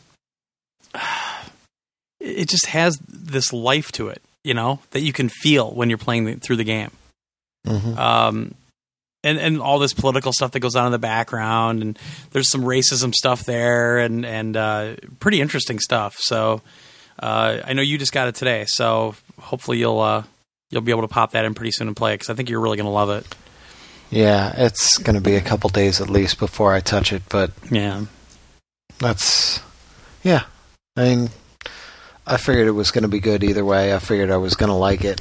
uh, I haven't read any. Rev- it's funny because as big a fan of Bioshock as I am, you know how I am with spoilers and everything. So Yeah. I've pretty much avoided everything, everything. Like all the preview coverage, all the trailers that have come out, all the Right. articles that have come out. Every I haven't read or seen any of it. And then all the reviews started to hit, and I saw that it was getting like really great reviews. Like Yeah. I, I kept seeing scores popping up on Twitter and things like that. Um, but I haven't read anything. right. Uh, so Which you don't want to because I read one. And I, I kind of skimmed one and it was got really close to spoilers. I'm like, all right, I'm done. Yeah, exactly. Um, I mean, the only thing I read was an interview with Ken Levine. Like I was um, back several issues in Wired, and suddenly there was an article in there about Bioshock Infinite, and I'm like, holy crap! Nice. it, it was from like two months ago. Um, so I read that, and that was actually really, really interesting. I mean, Yeah. they don't spoil anything at all, obviously, um, but they just talk about uh, the fact that he's been wanting to to make that that transition, that that game that that crosses over in a way, right. like right. there are movies that everybody, you know, cult- cultural touchstones, essentially. And there are movies that are like that. There are TV shows that are like that. There are even books that are like that to a certain extent. But video games haven't had that thing yet. Yeah. I mean, Call of Duty sells an insane, obscene amount of copies, but it's not that crossover thing. Like, there's millions upon millions of people who don't know anything about it and Right. who wouldn't care about it. Uh, But that was his whole thing with this. The story was very, very important with it, and he wants it to be that thing that crosses over. I I don't know that it will because video games just have a hard. They still have a stigma with a lot of people uh, that they're kid stuff or that they're they're just for pasty nerds in basements and things like that. Um, with maps on walls, uh, but it's you know it's one of those things that would be really cool if it did. I'm from the the little bits and pieces I see on Twitter because I, I even avoid when I see Bioshock written on Twitter, I avoid it because I'm afraid somebody's going to spoil something.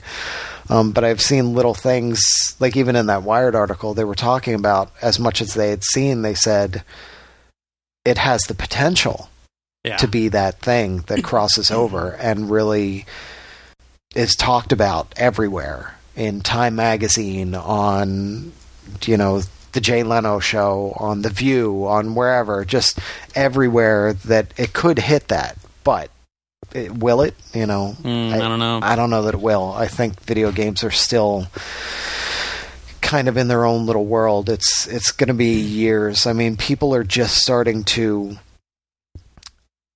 glom onto video games in the most basic way with iOS stuff and things like that. Right, And right. Facebook games. So it's it's spreading culturally that way. And it's going to be a couple years before those people say, you know what, I want something more than this. And they start to look into Yeah. some of the bigger stuff that's out there. And it grows and grows and grows from there. I mean, we're in the infancy right now Yeah. of the industry. Uh, you know, it's like Edison with his with his black and white movies and stuff like that uh, that can only run for a couple of minutes, and you know it's bad acting and things like that uh, compared to where it'll be 20, 30 years from now. So Well, one thing I really liked about it is the fact that, and and this was the way in the first Bioshock I thought too, but I, I actually think they do it better here. But um, how you don't know what you're doing, and mm, you Yeah. discover and and learn about the the world that you're in at the same time the player is, you know, as Yeah. the character is. Doesn't rush you at all. That's the other thing. It, it really lets you kind of absorb what you're what you're in and and what you're doing and what needs to be done and it doesn't reveal everything to you. You know, you're you're kind of going on faith a little bit, and it makes uh, there. There's already been a couple of cases where I've had to make a decision, and it's a tough decision, like, and it puts a timer on you, and I'm like, oh, yeah. So it's it's um it's it's very well laid out that way, and uh, like I said, the like the first three four hours at least, uh, the pacing is second to none. It, it's absolutely perfect. that's one of those things that a lot of games get wrong. A lot Yeah. of games they they rush you through. They might have a good story in there, but they they they're trying to rush you from spectacular event to spectacular event and they're not giving the story time to breathe. Right. And you know, I think the original BioShock did that to a certain extent. But you know, almost from what you've said and from what I read um, elsewhere in that article, uh, that this seems to be that way. This seems to be because the story's important, and really, Definitely. I think a lot of games would do well to to look at that and understand that that yeah, it's a video game, and yes, you want to keep the player engaged, and you want them, you you know, you build these spectacular set pieces, but you need time to to just let the story soak in and just let the the world breathe. Yeah, definitely. and and let the people just be there and do their thing and understand it more. And I think a lot of games would do a lot better would work a lot better if uh, they took that into into account when they when they wrote them and, and made them. So hopefully this will get a lot of people's attention because from what I understand it's it's reaching the the top of all the charts, Metacritic Yeah, and yeah. whatever else uh, with the scores it's getting. So Well, the the one thing that's definitely different about this one compared to the first BioShock is that this city is actually something that's happening right now. It's not like in BioShock where everybody's Mhm. gone and you're trying to figure out what happened after the fact. So you've yeah, got yeah. the civilization there. You know, you're walking past people talking all the time, and you can eavesdrop in on everybody, and you can get into conversations. That alone makes it so different. And um, Yeah. yeah, it's it's it's pretty cool. I mean, I really have had a good time playing it so far, and that's why I actually almost downloaded it the other night because I sent it out to you, and you were like, "Oh, you don't have to," and all that. But you know, obviously, you're doing the review for it, and I have other stuff to play. But I keep thinking about it now that I finished God of War, and I, I've got Tomb Raider that I bought, which we never got a copy of that, so that's kind of on the back burner. But I'm, I kind of want to play Tomb Raider too because everybody keeps talking about it. And I'm like, well, what do I want to play? Do I want to play Bioshock or do I want to play Tomb Raider? So, I, I which is weird. I, I never thought that I would be this way about a Bioshock game, but um, yeah, I, I'm, I really want to play it some more. So, Cool. yeah. Uh, and then I haven't watched any movies or anything, but a lot of Archer. Like I said, we, we watched all of season three at Marks, and I've been watching a lot more of them. And I think my TiVo missed an episode of Arrow because the new one from this Oh. week, no, the new one from this week had like this, uh, had like previously on Arrow, and I'm seeing all this crap like, whoa, I never saw any of this crap. So I mean, it, it got me up to speed, so I'm fine. But uh, yeah, this last episode was awesome. You know, we we did that uh, when we were trying to catch up. Yeah. I I'm looking through them and I'm like, I think we're on this. No, we're definitely on this one because I I started one and I was like, okay, we saw this, and I flipped to the next one Yeah. and it goes previously and it shows all this stuff. I'm like, wait, wait, wait, what? Wait, Yup. what? Wait, stop. And I stopped it and I went back and I'm like, did we ever finish that previous episode? Did we stop? She's like, I fell asleep in the middle of it. I'm like, damn it. Oh. So I had to fast forward and I'm like, this is where you fell asleep. Okay. Yeah, and then we TV watched the end of it and I'm like, okay, okay. They Now I did, the get previ- it. they did the previously thing on this one, and it was um, the main bad guy, basically the guy that's running the city, as far as we know. The other archer, like Oh, the other people in the group. Wait. Oh wait, are you behind? I'm I'm at least I I didn't see this past week's and Oh, I think we didn't see the week before, so we might not have seen whatever Oh, you're okay. going to say. All right, forget Yeah. it. But it was it was just weird. I'm like, wait, what? weeks. I, how'd I miss this? What? What? what, what? yeah. so, but back up to speed on that. Justified's been awesome. I think the series finale, I think, is or the season finale is next week, I think. But uh, yeah, it's it's man.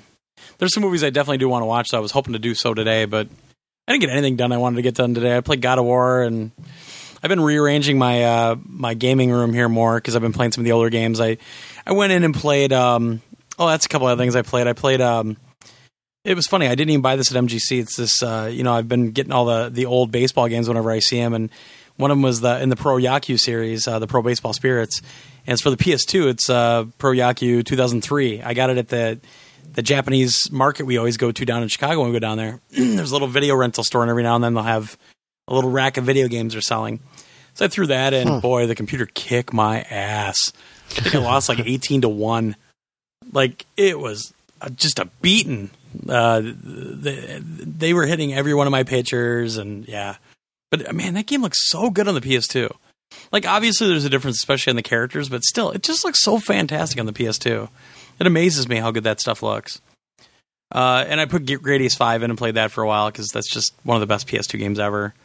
And played MLB, like the show 2006. I don't know if they called it the show back then. I have to look again, but played 2006, played a game of that. That was kind of funny. Uh, just going back to the old school stuff. And played a couple of the PS2 games and then played some stuff on the Duo, some of the stuff I bought. Uh, played the game Tailspin, which is pretty good. But played some of that stuff and then uh, put the SNES up and or hooked the SNES up and played some stuff on the SNES and surround sound, you know, like ActRaiser I just bought and uh, played some Gradius 3 and yeah, it's been kind of cool. So I'm moving the Laserdisc player upstairs this week. And then I'm going to grab the video processor that I've been using for that on the high def TV. I'm going to grab the video processor and I'm going to start doing some test runs for game school this week. So hopefully we can start that in a couple weeks when I'm back home. So mm-hmm. yeah, so I'll be home all this week again. I'm going to try to do some tests during the week, and which is nice. Now that we're recording tonight, I'll have some time because I'll edit the show on Monday, and I'll have time on Tuesday to do it then. But hopefully, get into that in a couple weeks.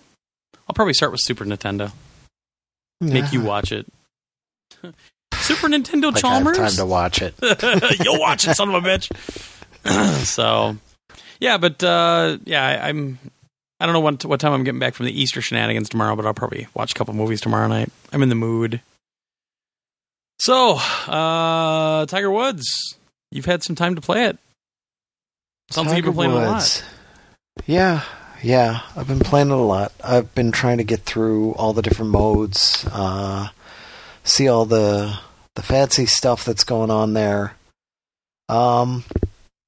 So yeah, I mean, at its core, it's essentially the same game. Of course, it Yeah. always is, and we're nearing the end of the life cycle, so they're they're going to do less and less, obviously with with improvements and things like that.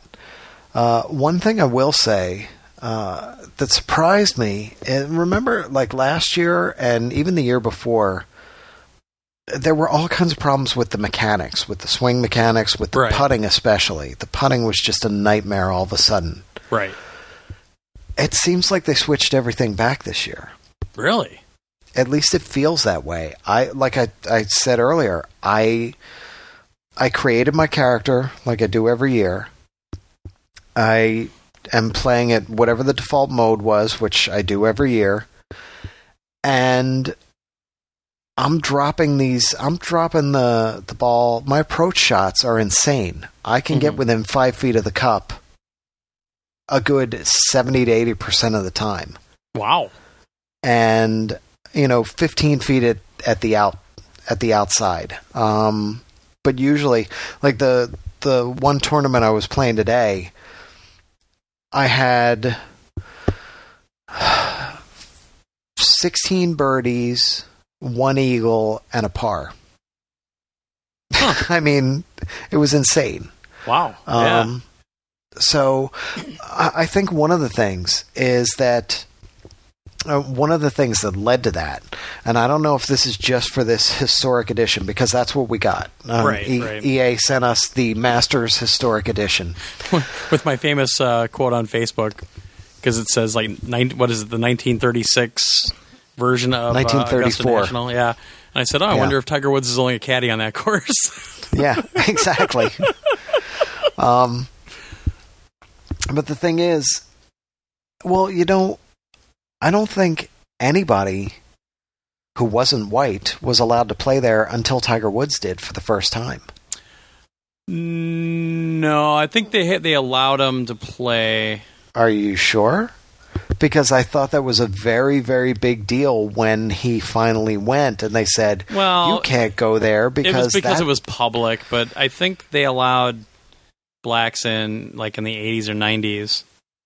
And then, but the whole big, the big one was the women because uh, Oh, well, yeah, you don't want women sullying Women up the place. Yeah. so what do they? Who do they bring in? Condoleezza Rice is the first one, which is hilarious. But I have to look that up. But I mean, we always make fun of the whole thing. I because I'm a I'm a Masters fanatic. I love the Masters. If it's on TV, I'm watching it. I mean, uh, I love the one year when the National Organization women was after him actually, and now actually started uh, threatening sponsors. So uh, Augusta National said, "Screw it, we'll do it. We'll do the sponsoring all our all our own." So they had no sponsors one year, and they still ran the tournament. Oh, I'm sorry, the tournament, and uh, did it all. I mean, they did it in Hall on high def and everything else. But because I'm a golf nut, I, I've always just been a golf nut. But um, I saw that, and I, I actually got kind of jealous, and I wanted to play that game before I sent it to you, but I just didn't have the time because it'd be cool to see kind of how the course was laid out and, and everything back in the day. Because as a lot of other courses have done over the years, they've actually tried to quote unquote tiger proof the courses now. Mm, yeah. So they extended a lot of uh, they extended a lot of fairways. They put more sand traps in. Uh, they changed the sand trap configurations. They changed the greens. They put a lot more hills on the greens. You know, all kinds of stuff. So it'd be interesting to see. You know, back in the day, how simplistic of- a course it probably was. And I'm, I don't know if you played that course, but I'm hoping maybe the trees are even smaller. You know, and because they they've planted a lot of trees over the years that you know to try to define the fairways a lot more. And so that it, it interested me quite a bit. So, but yeah, I, I didn't get to play it. Damn it. well, one of the uh, did you see a couple years ago? Uh, the Masters was in 3D. Yes, they were. That was one of the first 3D broadcasts. Actually, problem is my cable company doesn't support that. Ah, yeah, it was on.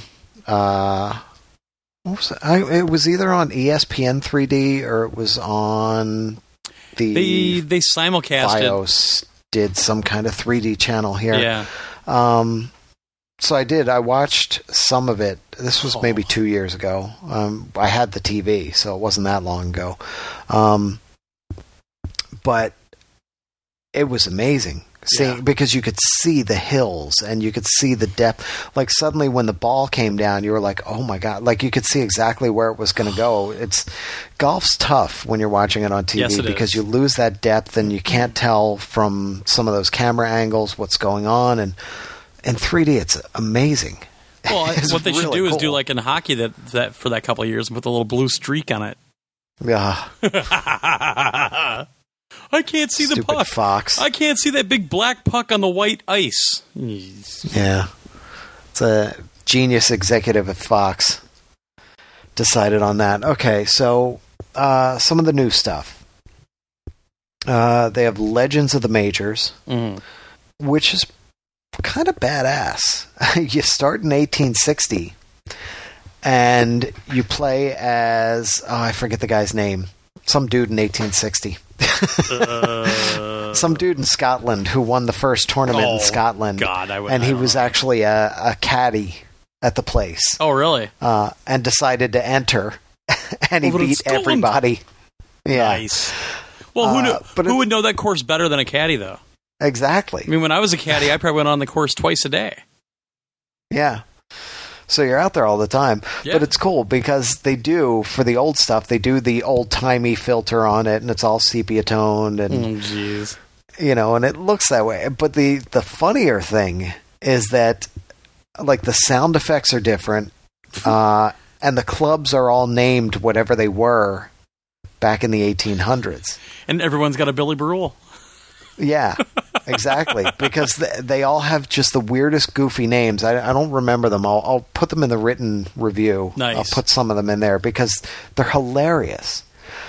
But the idea is you have to, um, you have n- nine golf legends that you're supposed to play as and play against, and you have to take them down to move from era to era Oh, okay. and you go through six different eras of golfing history and work your way up to essentially Tiger.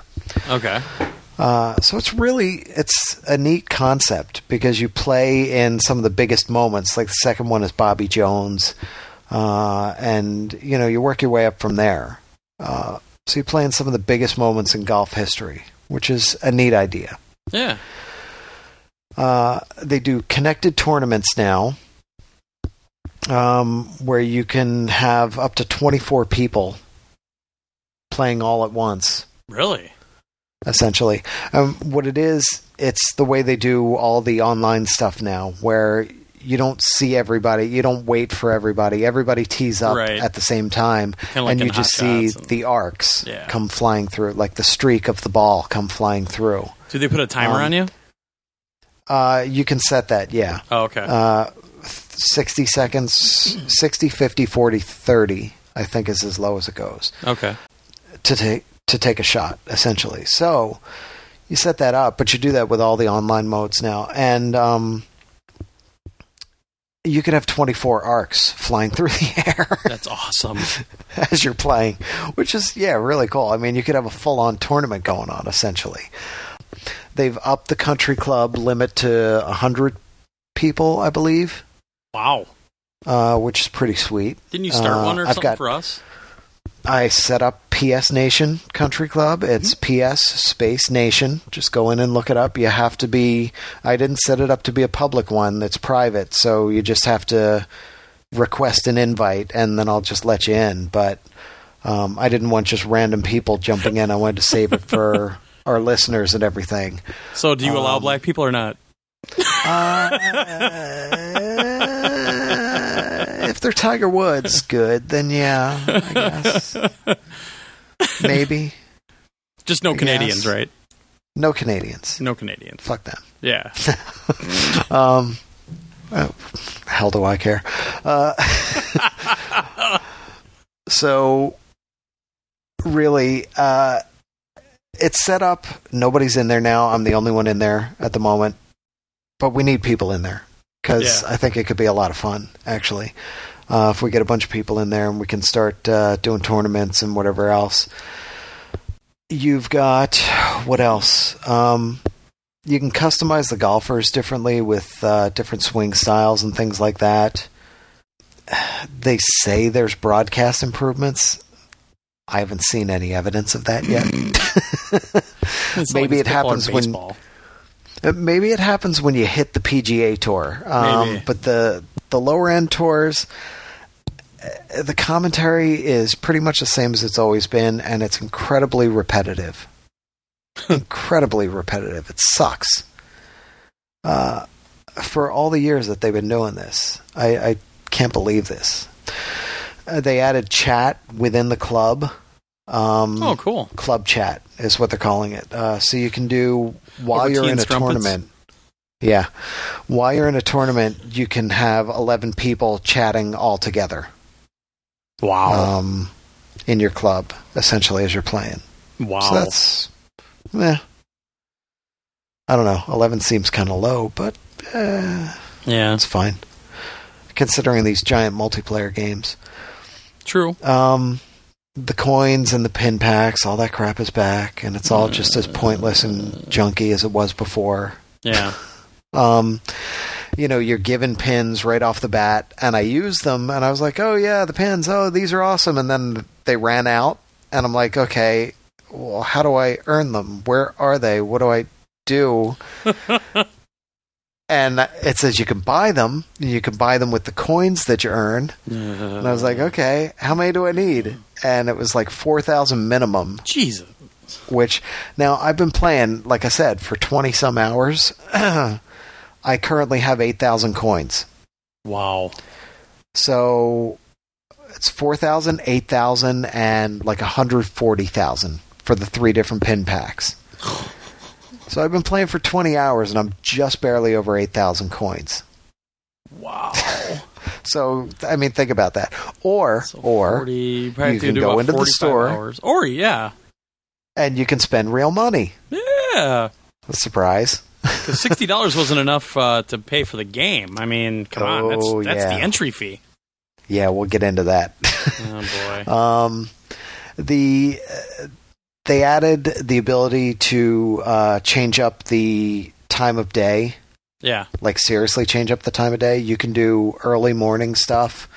Um, you even, you know, when you start your tournaments, uh, if you're first one off the tee, the sun is just coming up. Oh, cool. uh, and you know it gets a little higher as you're playing and everything. But you, you it really you can change up the weather and the and the times. You can do night golf essentially. Does And play entirely glow in the dark ball? No, you know what it is? It's like the it's like 70s TV show night. You know, Oh, god. it's like where they put the blue filter on it and you're good yeah. to go. oh, boy. I mean, it's not quite that, but you know, it's it's still light enough. It's like a, a full moon is out. You can see everything fine, but it's technically night. Because we Um, actually we actually do night golf here, Mm-hmm. and uh, basically it's just a way to go out and get drunk and be outside. Because you get this like acrylic ball, and you put this little, uh, you know how you have those glow sticks. So Yeah. they have these really small glow sticks, and you shove it in the acrylic ball, and it hurts your hand every time you hit the damn ball with the club. And Nice. you can't see anything in the course, even if unless it's a full moon. That's about the only time. So you're walking around hoping that you don't fall in, into a pond, trying to find your ball all the time, and then you just go back to the clubhouse, drink more, and play cards. Nice. Welcome to Wisconsin. but yeah, we've done that. Yeah. Um, the other kind of this is actually kind of cool. They added the LPGA, Really? so you can create your because you've been able to create a female golfer for a couple years now. Um, but you create one and you can join the LPGA Oh and wow! essentially go through that. So that's pretty freaking cool. I That actually, cool. You know, I created myself. I pulled the game face down. The same game face from the picture I took how many you years ago? Did you put your picture on a woman? no, Ugh, I was no, say. because because years ago, whenever I did this, back before we moved in here, years before we moved in here, um, when they started that game face thing, I took the the front shot and the profile of me, and I took a front shot and a profile of Lou okay, because they had just added the, the female side to it. Um, so they've had it for years. um, but I created me, and the first time I did it, uh, the PS3 froze. Oh. And I had to reboot and go through the whole thing again. but the second time I went through it, you know, it said it could take up to 60 minutes and right. be ready for it. Second time I ran through, it was like 20 minutes, if that. Uh, and when I did lose, it was like 20 minutes. um, so I did hers, and it's kind of cool because you can create multiple golfers, and then you can just switch between them. They're just loaded up and they're there, and you just pick one or you pick the other. So, you know, when I was trying to bust through four rounds of three tournaments today, yeah. which each round takes a little over a half hour, even if you're speeding through it. Sure. So it's it's a little over two hours per tournament. Um, and when you're doing four of them back to back like that, it's it gets to be a bit much. Um, so in the middle of it, you know, I do two rounds and then I jump out and do something with Lou's career because I set her up, and I'm like, I'm gonna try this whole LPGA thing. So I've got her as an amateur right now, trying to work her way up to the LPGA. Um, but it's neat. Uh, It's it's a different take on the courses because you're up at the women's tees, and you know things are things are just different. So it's kind of cool. Uh, it's a neat addition. I actually like that. Cool. Uh, and they also added, like we were talking about, the uh, Augusta National in 1934. Right. Uh, and it also has the par three course um, and the practice facility uh, for Augusta oh, that's National, right. Yeah, I forgot they added that too. uh, which is kind of cool. They have uh, like a Isn't there a par three think- course there too? Yeah, yeah, Yeah. that's what I said. Oh, okay, I'm sorry. They, they have the par three. Getting Um, confused. but they also have like inside Augusta National and inside Augusta National 1934. hmm And with that, it says take a tour. You go in, you pick a hole, and it puts you at the tee. And they talk about it, you know, like this is how Oh, it was, and this is how it was set up, and why they did it like this. And then you can sort of not not, not exactly walk around it, but you know, you zoom, you pan your camera all around the entire Oh, hole that's cool. and you can move around and look at it. and then obviously you can jump to you can get out of there and look at it now and see the differences and everything and Oh, see that's what it looks awesome. like. So yeah, it's it's really nice. Um, some of the things they put in there. Uh, so it's got all that stuff.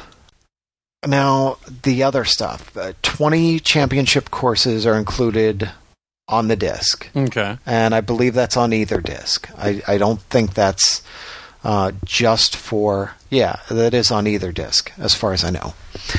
Um, th- one of the things they have, one of the special things in the historic edition is um, that's the Augusta National Practice Facility, the par three course. Uh, the course layout from 34 and four additional courses. Okay. So that's what you get. That's the big difference. You also get uh, in the historic players because you can play as or against uh, all these old crazy historic players like Arnold Palmer, Jack Nicklaus, all these guys, Okay. Bobby Jones. Um, some of those are exclusive to the historic edition, Okay. um, but a lot of them are available just in the regular edition. Cool. Uh, so the online, uh, I played some of the online. There aren't really a whole lot of people playing online right now. Um, even when I got into a game, somebody else mentioned that. He's Hmm. like, "Are you finding anybody, or is it me?" Or it says there's like 600 games online, but there's only like six of us in the Huh. lobby. What the hell's going on? Well, I mean, games take a long time. It's not like people are sitting in lobbies for. But yeah, well, we odd. were. I sat in the lobby for a long time before Huh. anybody even came on. Um, so it's weird. It's it's it seems hard to find people. Um, but you know the connections work really well. I had a couple games where most of the people had headsets.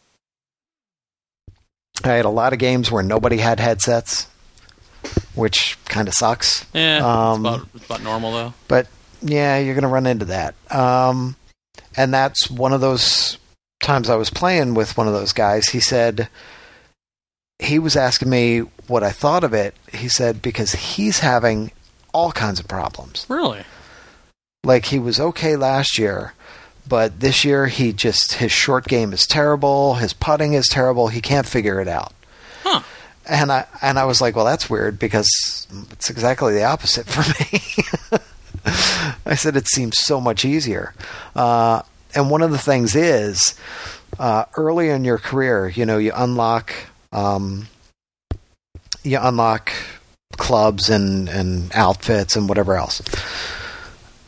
I don't know if this is just for this edition, but early, like within the first couple of levels, I unlocked these this set of masters uh, clubs. Okay. All their stats were like off the charts, so I switched to those clubs. And I think that's what's doing it. I think those clubs are so much better than anything else that they're making up for any deficiencies that I have. Probably. Because everything I've unlocked since then, every single club I've unlocked since then is crap compared to those clubs. Huh. So I don't know why those unlocked so early. And same thing happened with Lou. Like with her character, within the second or third level, and you, you blow through levels really quick when you're playing, Right. the clubs were unlocked for her. And I was like, oh, geez, well, just use them. Yeah, no kidding. That's pretty cool. So, I mean, it, it, it's cool, but it kind of breaks the game in a way. Like, you don't really get to build yourself up. You, you're just suddenly great, you know? Yeah. Um, the other thing, and I couldn't try this, uh, we were talking about, you know, oh, I wish you could import your character. The guy said he was able to import his Tiger 13 character. I thought you couldn't this year. Well, I thought you couldn't either. And I went looking for it. My Tiger 13 saves are on the dead PS3. Oh, ah. They never made it to the cloud because I checked both PS3s, I checked the cloud. I've got Tiger 9, 10, 11, 12. I don't have 13 on anything. So and and I have trophies for 13. So I had a save somewhere. It's on the dead PS3. It just Oh. never got pushed to the cloud. that sucks. Yeah, that sucks. so I can't even try it. I was going to go back, put in 13, create a character, and then see if I could pull it through. But uh, he said he was able to. Um, but at the same time, he said he was able to pull his character through, but he was terrible in the game and he couldn't figure out why he was so terrible because his character had been built up and it should have been good.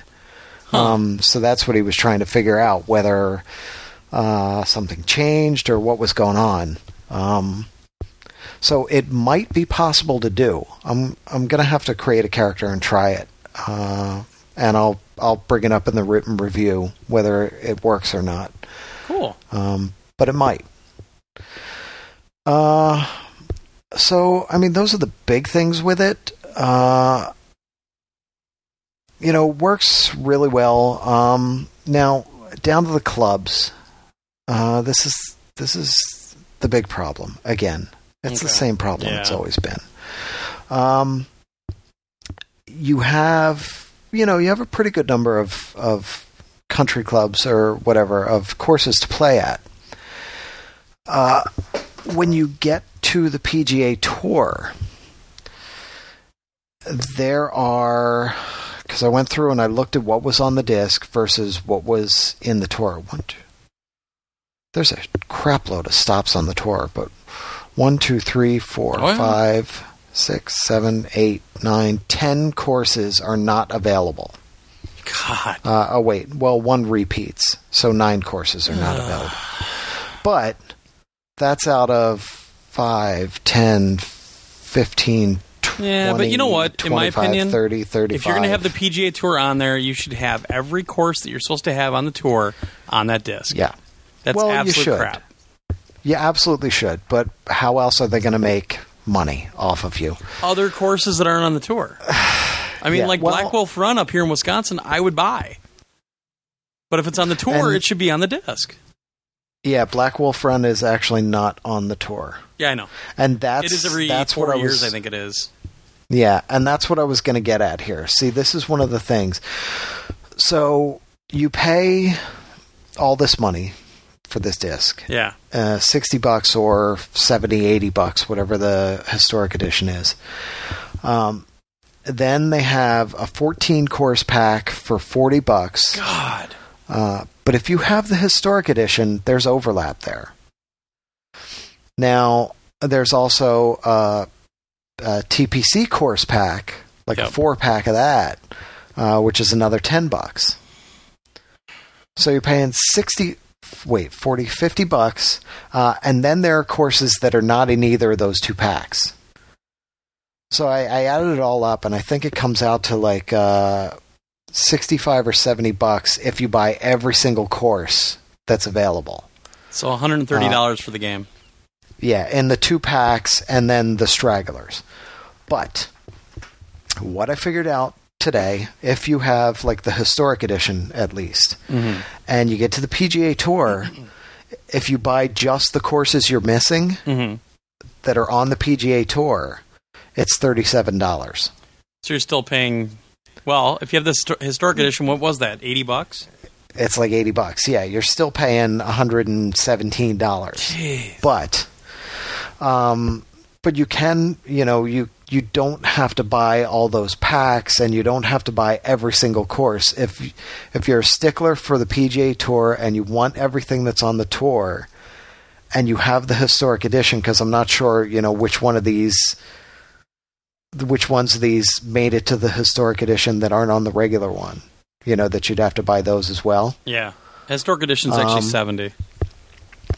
70 Yeah. okay It's still.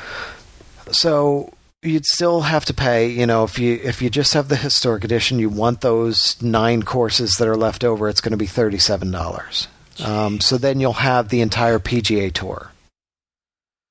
Um, I'm sorry, but if they're if I- they're advertising the PGA Tour, which the game is called Tiger Woods PGA Tour 14, any course that's on the PGA Tour this year should be on that disc, and you shouldn't have to pay extra for it. yeah it should be but this is what they do every year and this is what i've always had a problem with uh, it bothers me the the nickel and diming in that sense Yeah. that you know you're going to get to that point in the tour and it's going to say well you know buy the course or skip it That's Um, bullshit. Yeah, it is. And I really don't like that. There's some cool stuff in here. It's a really good golf game. Uh, There's there's a lot of lazy stuff. You know, there's the spectators still uh, do their stupid, you know, there's five animations total Yeah, for all of the spectators, and you'll see like different characters side by side doing the exact same animation at the exact same time. You get that lazy, ca- um, the lazy crowd stuff. Uh, well, I think that'll get better tr- with with the new systems. I, I have a feeling they probably just did that so it Yeah, doesn't tax the system too much. You know. but uh, they figured out how to do that in the show. Well, know, but the show is confined in a in, mixed stadium. Now up. you've got this huge. You know, Uh, uh, I'm just playing devil's advocate. uh, I'm blaming them. Let me blame them. All right, blame them. Okay, thank you. Um, uh, the trees, you know, they look good from a distance and everything, but when you're sitting there and they're talking about the course and it's a static camera, the trees look weird. Oh yeah. Like there's they're they're changing. They're not like swaying in the breeze. Like like one set of leaves is there and then it gets replaced with a different set of leaves and then it goes back to the first set of leaves. You know, it's like two different graphics dropping Hmm. over top of each other. You might not notice it unless you're unless you're looking, but I was sitting there just kind of watching it. And then when you take shots, and I, it's been this way with Tiger Woods for years, but that's the thing. They this is one of those lazy types of things that they never bothered to fix or just didn't see the need to fix.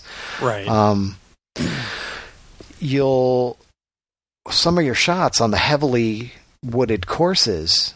Uh, you know, as your ball is flying by, the trees physically change as your ball goes by them. Um, the Weird. It's exactly that where there's a set of graphics for the leaves and as your ball's going by a new set of graphics comes in and it looks completely different. Like the tree doesn't even the tree changes shape essentially as your ball goes by. Right. uh, so there's little things like that that are just annoyances that have been there forever and they've never bothered to do anything about them. Um, there are birds that fly across your you know, I I hit a drive and you're up in the following the flight of the ball and down below you see birds flying by, but then all of a sudden they just dis they vanish. They're like invisible birds all of a sudden. Um, so it was kind of neat seeing them at first. I was like, "Oh, look, birds!" I, I, whoa, where'd they go? squirrel. yeah. so yeah, there's there's all those little minor annoyances that are still there, um, and the major annoyance of the money. Uh, It's because yeah. it's it's crazy that they're they're charging. I mean, they're doing it because people pay it. Yeah. That's the sick thing about it. People pay it, or they wouldn't keep doing it, and they get away with it every Mm-hmm. year. Yep. Um, I mean, I might buy the courses for the for the tour, and the only reason I would is because I didn't actually pay for the Masters edition Right. here. Right. It was a you know was a review copy, um, but oh man, I I do remember that last year at some point. Uh, the courses, most of the courses, if not all of them, went on sale. Yeah, they did at some point, but I thought it was pretty late in the cycle. It kind of was. Yeah. Uh, the other thing is if you have your um, whatever that EA thing is, the season ticket. Yeah. Uh, if you have the season ticket, if you're if you're that hardcore, uh, Oh, that's hardcore. yes, you get twenty percent off all downloadable content. So you can get all those courses for twenty percent cheaper. God. It's like the PlayStation Plus of EA, Yeah.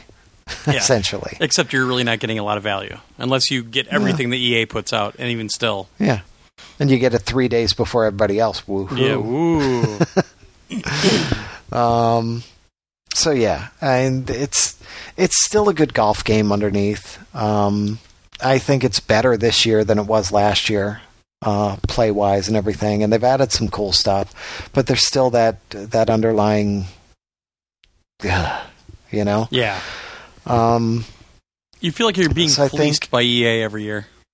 Yeah, you do. And unfortunately, it's it's one of those things where you're like, well, what am I going to do? I mean, there's there's no other real competitive golf game on the market Hot that Golf, stands baby. up to it. Well, but like real I know, golf I know. that stands up to it. So, I mean, it's this or nothing essentially. And if you want, you know, the new features and things like that, you have to do it Yep. and it's it sucks, but it's a good game underneath. I mean, I I'm yeah, I think I'm going to give it an eight. I mean, I'd give it a much higher. I'd give it a nine or or more if not for all the the the whole course thing and the lazy stuff.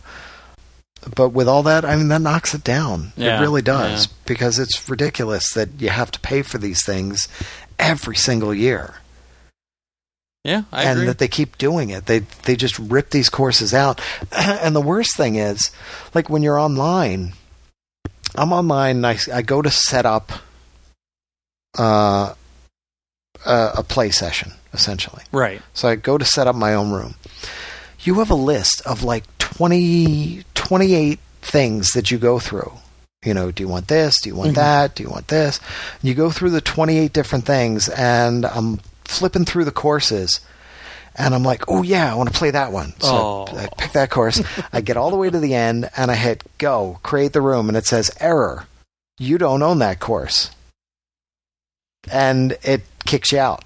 And you have to go back in and do it all oh, over again. Like it doesn't even tell you, it doesn't even gray out the courses that you don't physically own.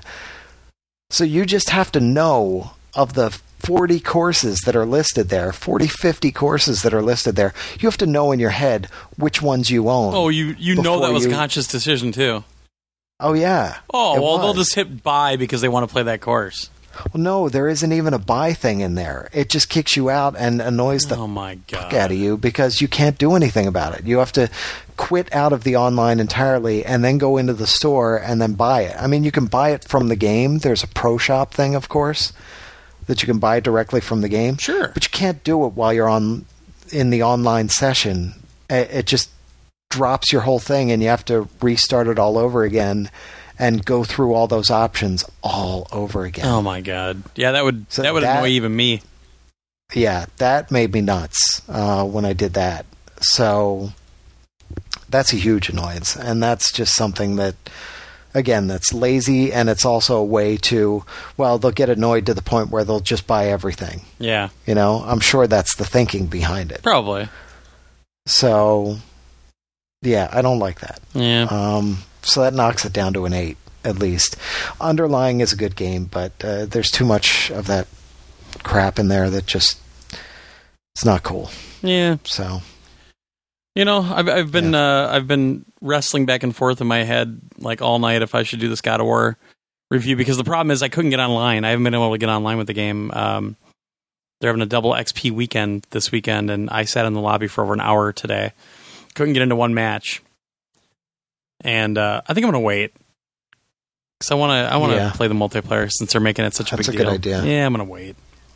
So I'll do it next week. I mean, we're only three hours in, and we haven't even hit email. I yet, know. so- That's the other problem.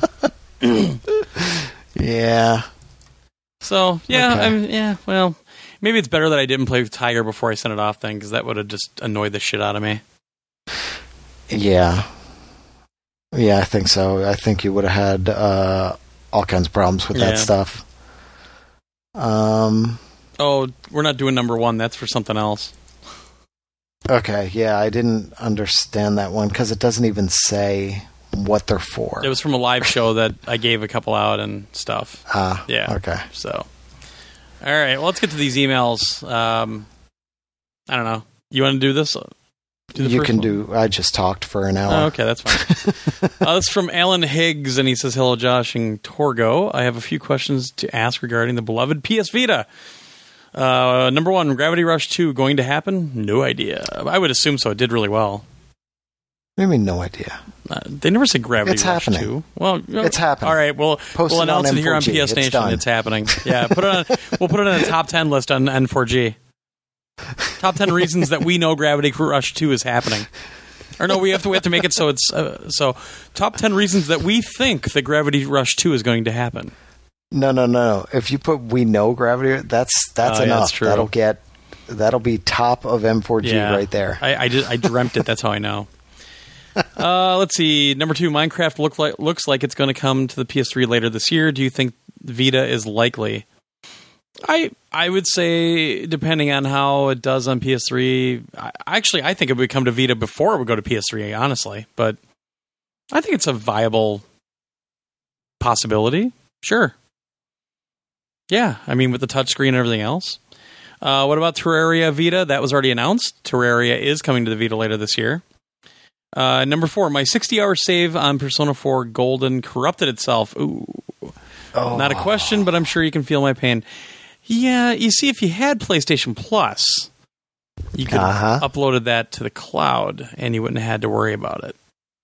Man, I, I have to say, I do love that. I I do too. plug in my Vita. My Vita, everything gets plugged in on my stand right next to my bed Yeah. uh, every night. And I wake up and I unplug the Vita, and it says this save. All these saves were uploaded. Yep. And I go, "Yee, this is great. I agree. I agree. And then he says, Love the show, but so does everyone. Oh, how little you know. Not everyone. Not everyone. Actually, we haven't gotten any hate mail lately. I kind of miss it. Uh, oh, we'll get some. We used to, I, I still remember that one. We were just talking about it at uh, at MGC again this year, where we got that one after we had Roy on the show, and some girl said that, or woman said that uh, she listened to the show because Roy was on, and I say bitch too much, and she because I was like, hey bitches or whatever, and she takes it as me calling a woman a bitch. I guess no, but she like was saying, I'm not going to listen to your show anymore because you say bitch too much. I'm like, whatever. Because I'm 40, I'm not going to change. So I still love that one. Yeah. Well, so, all right, on to the next one. This is from John. Uh, he says, Hey guys, I love the show. Been listening since episode 200. We're sorry.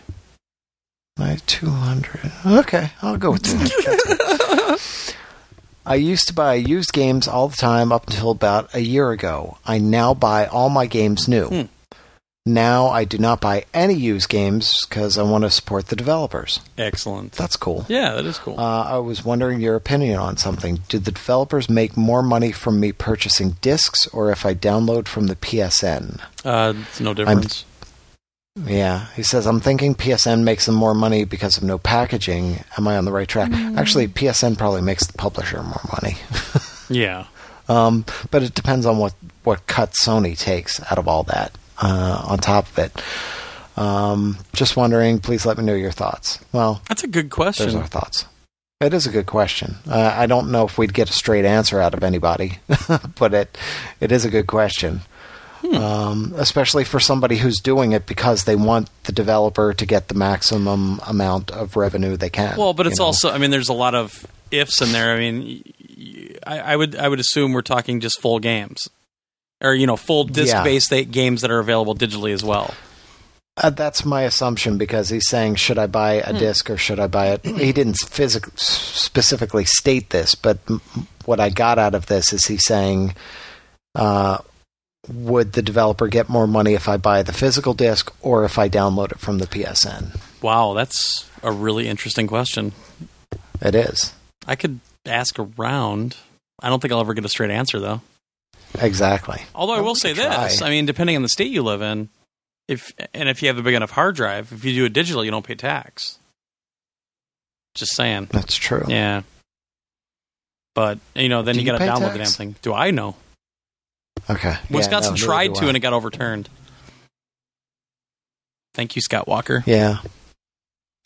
you live in Scott Walker's America. I got to explain that by the way start we were that again? me and Sam were doing that, but Sa- that was when Sam was That at was MGC Sam. last year. The whole union thing was happening with Scott Walker here in Wisconsin. So Sam's big meme of the weekend was, "Well, not in Scott Walker's America," you know, just joking around. Well, then of course Sam was here this year, and we went out, and sure enough, he and I just started the whole "not in Scott Walker's America" thing. But it's just a joke, folks. We're not getting real political. It's just kind of a running running joke. So luckily, we haven't gotten any emails about that either. But yeah, it sounded like we were getting all political last week, but it wasn't. It was just it's a joke because I voted for Walker. So Okay, and, and John's PSN ID is XIDP. X E Y E D P E A. no, it's cross-eyed P. No, it's XIDP. Well, but it means cross-eyed P. No, it's XIDP. it's it's Z- Zayed P. Zayed P. X E Y E D P E A. Zayed P. Jeez. All right. Uh, this next one is from Andrew, and he says, "So I've been listening to you guys now for a bit. Uh, I think since about 150. That's a little bit more than a bit. Oh, oh, oh, he's got you beat, John. He's got you beat by 50. Well, see, he's got you beat by a full year. I would I would tell you to go back and listen to the old ones, but eh, you don't want to do that. Uh, and as as of this day, still am amazed that more people haven't found their way to listen to you guys. So here's my question: Why haven't you guys done a review for Tomb Raider yet? Also, do you think that there's another title that'll come out that will possibly beat it out for Game of the Year? Yeah, I think Bioshock will. Uh, yeah, I understand it's still early, but wow, keep up the great work. And one more thing, go Bear. Oh, I'm not saying it. you already did. No, I didn't. I didn't finish the word. Bears. No, Bears. you can say it all you want. You're you're you're a fair weather fan anyway. So, uh, no, we didn't do Tomb Raider because they didn't send it. Uh, the PR rep actually told the third party to send it, and they never did. So uh, we never got it. Uh, Amazon had Yeah. Amazon had it on sale for forty two bucks, and I bought it. So it showed up. Although I think you were supposed to do the review for that, weren't you? Or who was? I was supposed to do Hitman and Tomb Raider. Yeah, we didn't get either of them. Neither of them came. Yeah. Yeah, because it was a third party thing with Square Enix and it got screwed up. Because actually, the PR rep is is a pretty good friend of ours. So Yeah. but I didn't want to bother. her She's about it. great. Yeah, she's awesome. Uh, but the third party people who were handling this did not do Yeah. us right. And we didn't get either of them. So that's why there were no reviews up. Yeah, I've mentioned it to we're her. Busy with the ones we did get. Exactly. Um, so, I mean, it's in the back burner. Somebody will play it eventually. Um, I'm not sure because we're supposed to be uh, another one that didn't show up that we were told was coming. I even got the email with all the details. Was that Army of Men or Army of Two? Army of Men. Army of Two. Army of Two. Uh, um, cartel. Whatever. Um, shit. What's it called? Something cartel. Uh, the Devil's Cartel.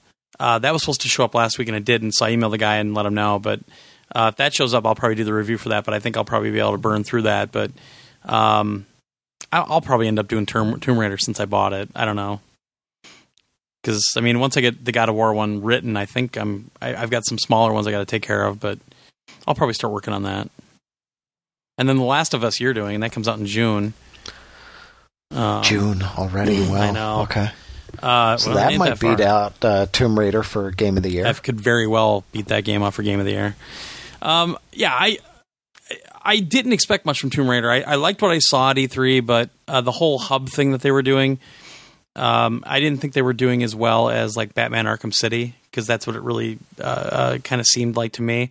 Uh, but I'm hearing good things, and, and obviously the game's reviewing very well. So uh, definitely want to try that out. I'll probably play that before I get Bioshock. So I'll, I'll make that statement at least. But yeah, we just didn't review because we didn't receive it, and we have we literally get like at least a couple games a week for review, like PSN wise or full games. So we have to handle those before we handle anything else.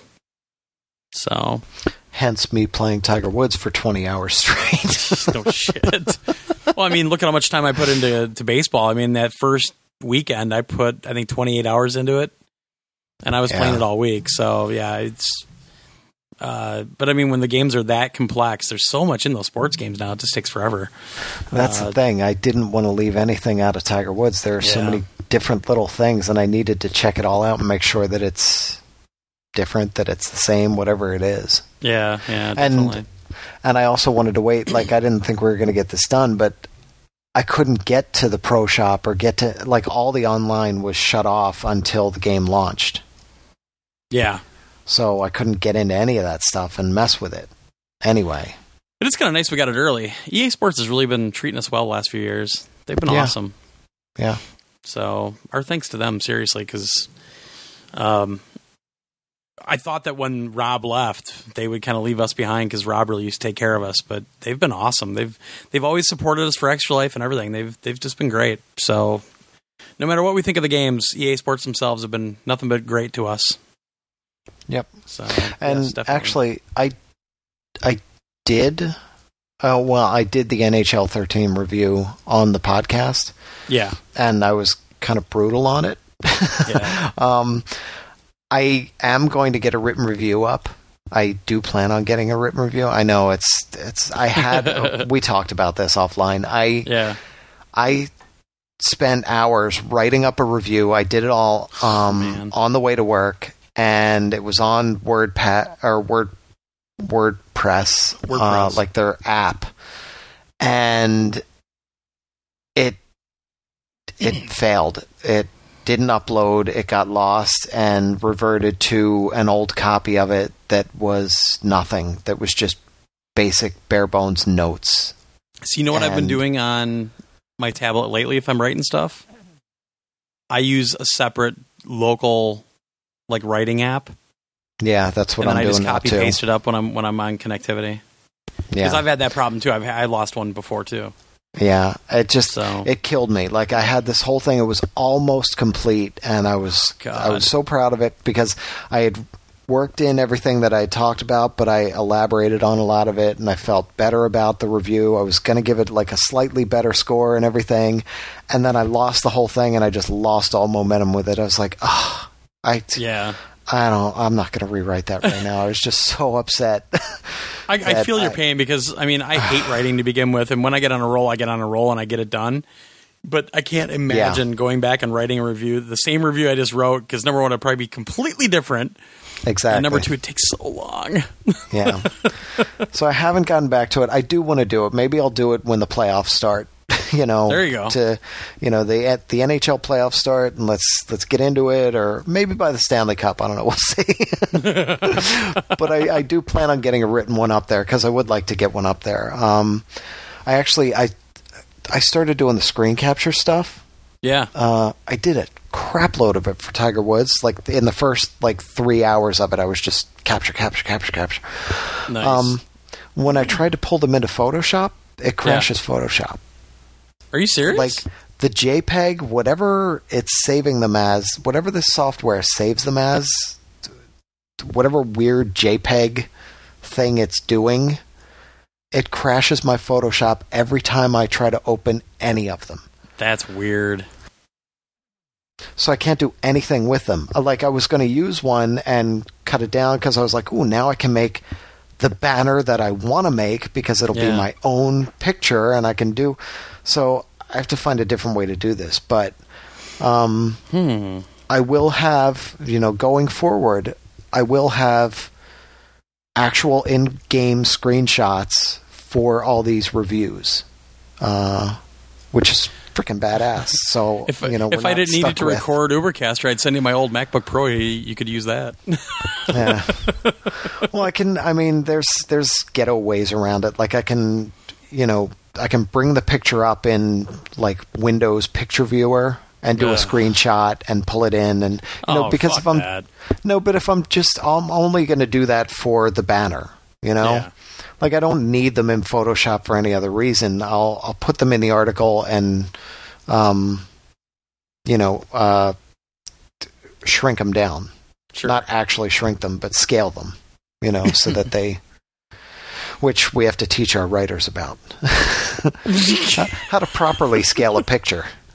well, so I'm not very good at it either, so I'm not going to Yeah. blame does them. So Yeah, I, I need to teach everybody how to do that because when Yeah, you, you click on it, then it should show the full size instead of just showing the little tiny scaled down one.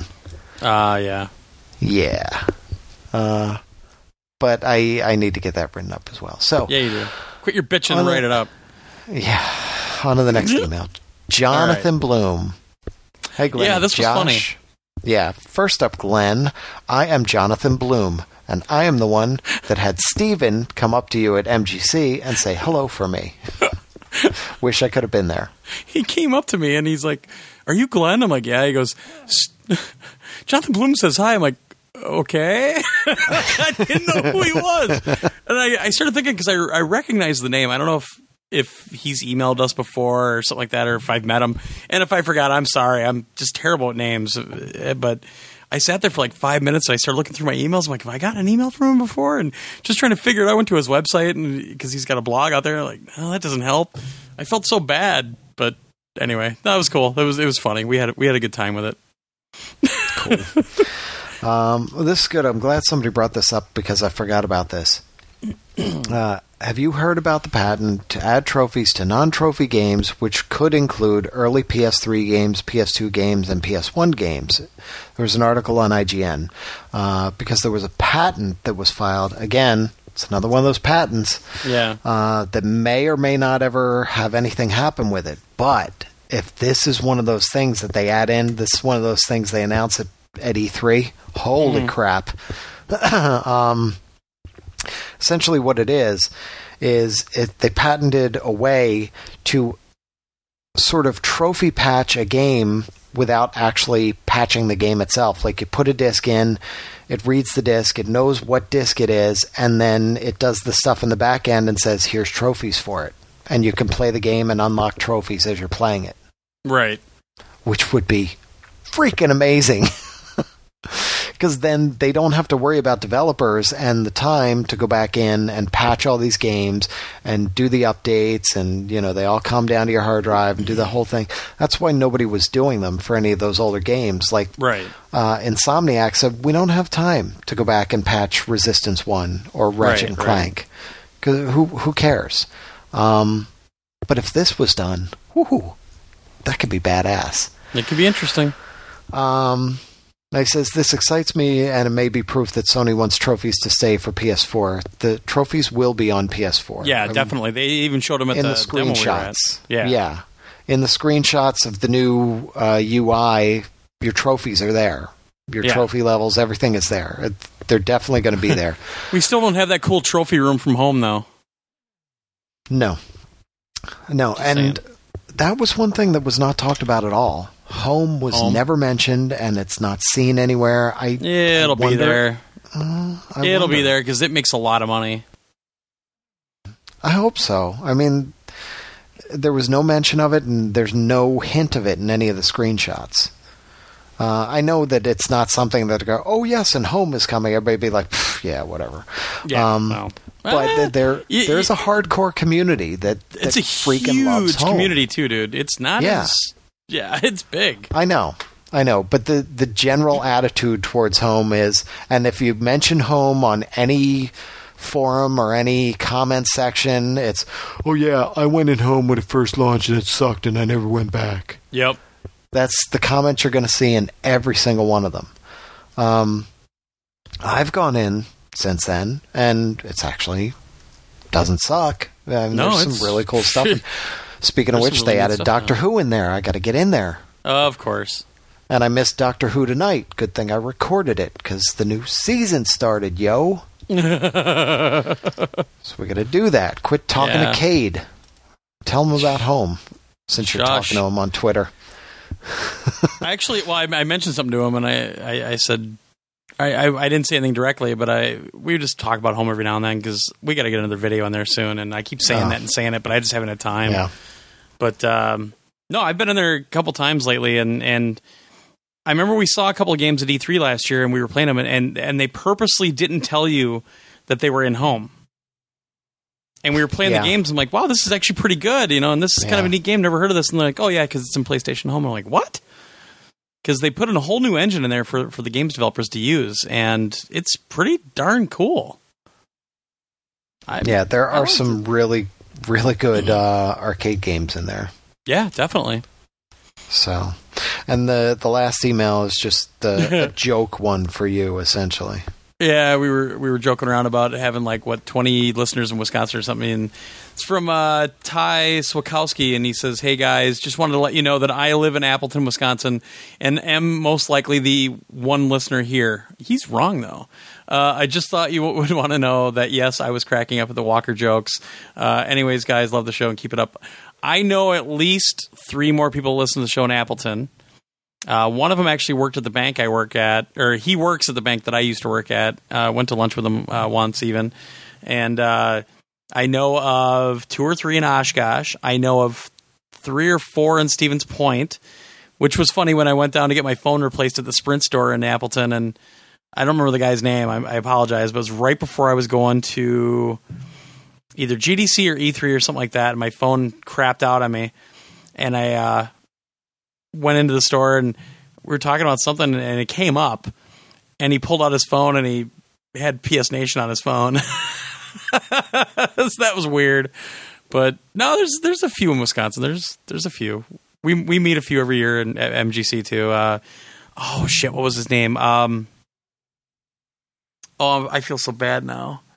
Uh, another guy came down from Appleton with his son on Sunday at MGC and talked to him for a while. I'll remember it right after we hang up. I swear. God darn it. Um, yeah, but it, yeah, yeah, yeah. You know, it's Wisconsin. What else are you going to do during the winter? you sit in the house and listen to podcasts, or, or go out in the five feet of snow. What Oh, is there to do in. Wisconsin Shut besides your podcasts? hole. Lot to do here. Eat cheese. Go to go to cheese tastings. You Uh, cheese eating surrender monkey. For anything. Uh, go to the bar. Go on the boat. you cheese eating Scott Walker lover. Yeah. so anyway, no, that was uh, yeah. We were joking around a lot last weekend. That was fun though. All right, well, let's get the. Uh, look, I don't even have to talk about MGC anymore. I don't have to pimp it out to all, everyone at all times. So Yeah, you do. 2014, yo. 2014, Josh won't be there either. I'm sure. I hope not. you fucker. Wait, what? We'll start talking about. Uh, well, we'll start talking about E3 soon.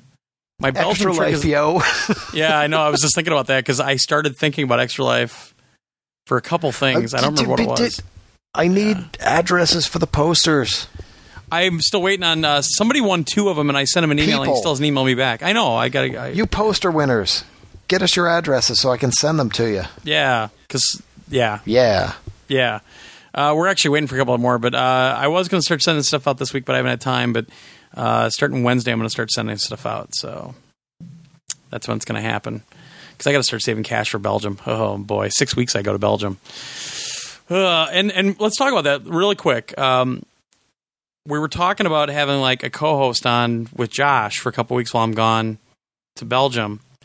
But and I think I brought this up last week because um, we're thinking about maybe doing a couple of kind of themed shows that we're going to pre-record, and uh, we have to figure out. But Mark actually said he'd do one with us, so maybe like a yeah, retro I like that idea better. I think that we do. That was your idea, yeah. Yeah, well, that's why I like it. Well, no, I, I, I don't want it. To, I don't want it to seem like you know this show can't go on without me or something. Uh, you know, but no, but I think it would be fun, and it would be nice to have a couple weeks off. it would be fun to. Oh wait, like I just had. yeah, Um, exactly. but it would be fun to do you know like Smodcast, they get to do live shows and they Yeah. bank them and then they're there. And then when they need a week off because something is happening or they want a week off, they just play one of the live shows. Well, Yeah. all right. Until somebody pays us to come out and do live shows, Exactly. uh, we can just, when we find time, we can just do a couple of, you know, themed shows, like maybe a spoiler show for something, Yeah. maybe retro show, maybe, you know, whatever. Just do a couple shows like that, get Mark on. Uh, Well, I'm thinking with we'll Mark, we're going to have to do a retro show because all he does is play 3DS now. Well, that's true. um, but yeah, we the idea was that we would at least do a couple for when you go to Europe, and then Yeah. we've just got a couple of shows to throw in there, and we're good to go. And we don't have to worry about finding a co-host for me or whatever, Right. Or me quitting or No, MGC's passed. You can't do that now. well, That can only 2014, happen during yo. MGC. Um, yeah, so yeah, we have to we have to figure that out. But it would be, I think it would be kind of neat to to do something like that. Oh, and we still have to get our our our uh, extra life winner. Yeah, we need to get him on. yeah. chair Actually, I'm gonna now that I'm now that it's kind of evened out here, I'm gonna talk to him actually probably this week and try to figure out a day. So, yeah, we'll get him on the show. So Cool. yeah, um, so we're, we're gonna think about that. I mean, if you guys have an idea of what you want to hear in like a themed show, email us. Uh, send that to podcast at psnation.org and, and let us know maybe what you'd like to hear. Because we're going to do a couple. So we can do something with Mark and we can do something on our own. Uh, or even get a different guest on or something. Who knows? Uh, so send emails to podcast at psnation.org. You can leave us a voicemail at, on Skype at WDT-Torgo. Don't forget to look for our Facebook group. Uh, just type in PS Nation when you do your search. Uh, look for us on the Stitchers. Just go to the video game section. We're actually usually pretty far up on the list. It's pretty cool. So I think we're getting some pretty good performance on Stitcher there. You can find us both on Twitter. You can find uh, Josh alone out there on Twitter at PJFJosh or the main account at PS3Nation. We're almost at five or ten thousand users. We're like five hundred some away. So tell your friends to, to to add us so we can have that K behind our number. Uh, don't forget our, our podcast network over at retroids.com, uh, who graciously had the awesome room at MGC for everybody to use. Uh, it was it was an absolute blast as usual. Uh, don't forget our sponsors at audiblepodcast.com slash psnation. Sign up for a free trial and, and you get a free book out of the deal out of over 100,000 Audible books. And uh, even if you quit before the trial's up, you get to keep that book. So pretty badass uh, deal there. Uh, don't forget our merch store, our new Ninja shirt over there, a couple of shirts. Head over to zazzle.com slash psnation. Uh, I got to buy one of those myself this week because I love that shirt.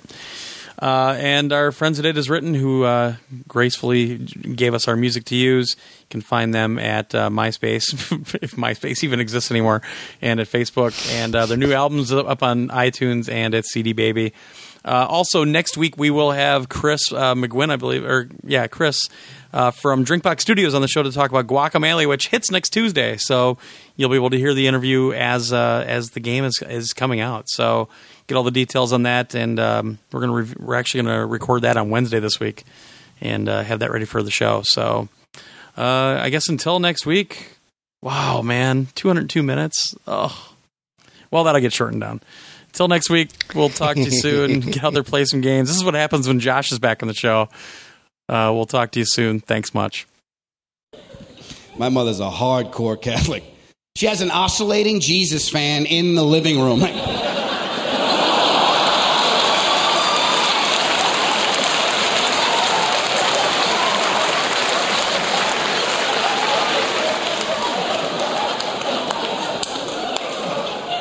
I'm dead. Your fault.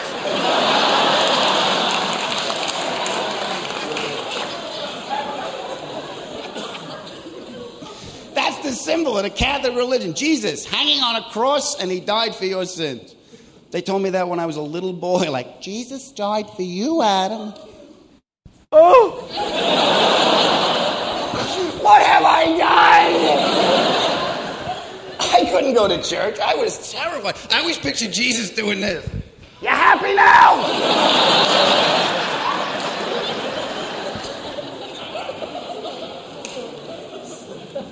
At least Buddha was a fat guy flipping a pizza like, Who's hungry? Rub my belly for luck. There's no judgments here. Lucky numbers 2, 5, 11, 40.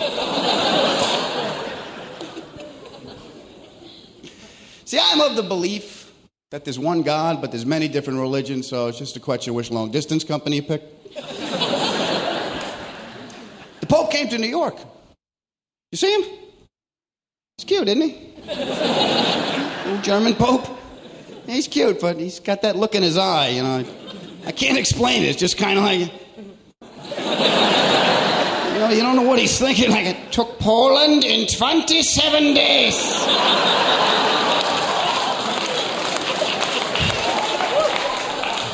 He's going to snap any minute, man. Especially like when it comes to reform or something. Goes, there will be no changes. There will be no women priests. Boys will not kiss boys. And nobody wears a condom. Jesus loves you. Name of the Father and the Son and the Holy Spirit. Amen.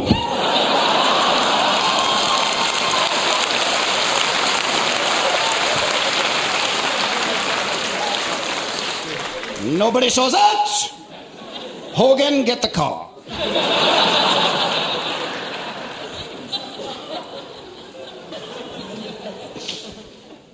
God's going to get us all killed. Terrorists convinced thousands of people to kill themselves in the name of God. I can't convince two of my friends to help me move. and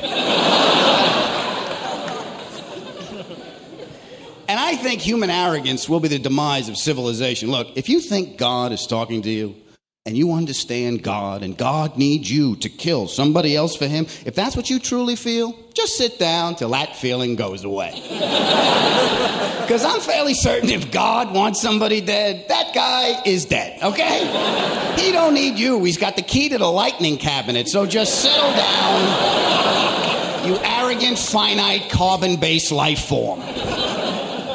Really hardcore religious people that can't accept someone else's nonviolent code of conduct are dangerous to society, and they smell fucking awful. I don't, I don't know what the correlation is. The closer people think they get to God, the further away from soap and water they have to be.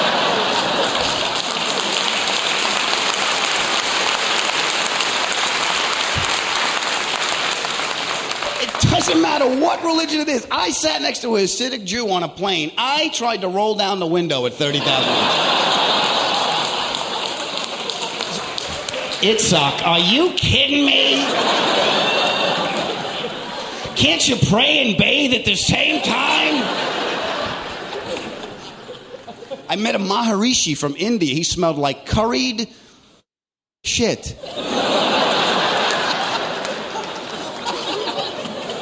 It was so bad, my nose spoke. My nose actually said, What is that?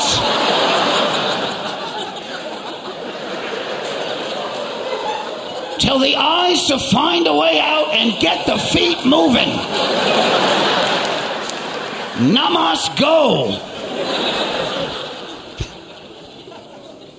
I met a hippie chick from Berkeley. She stunk. I still slept with her, but she stunk.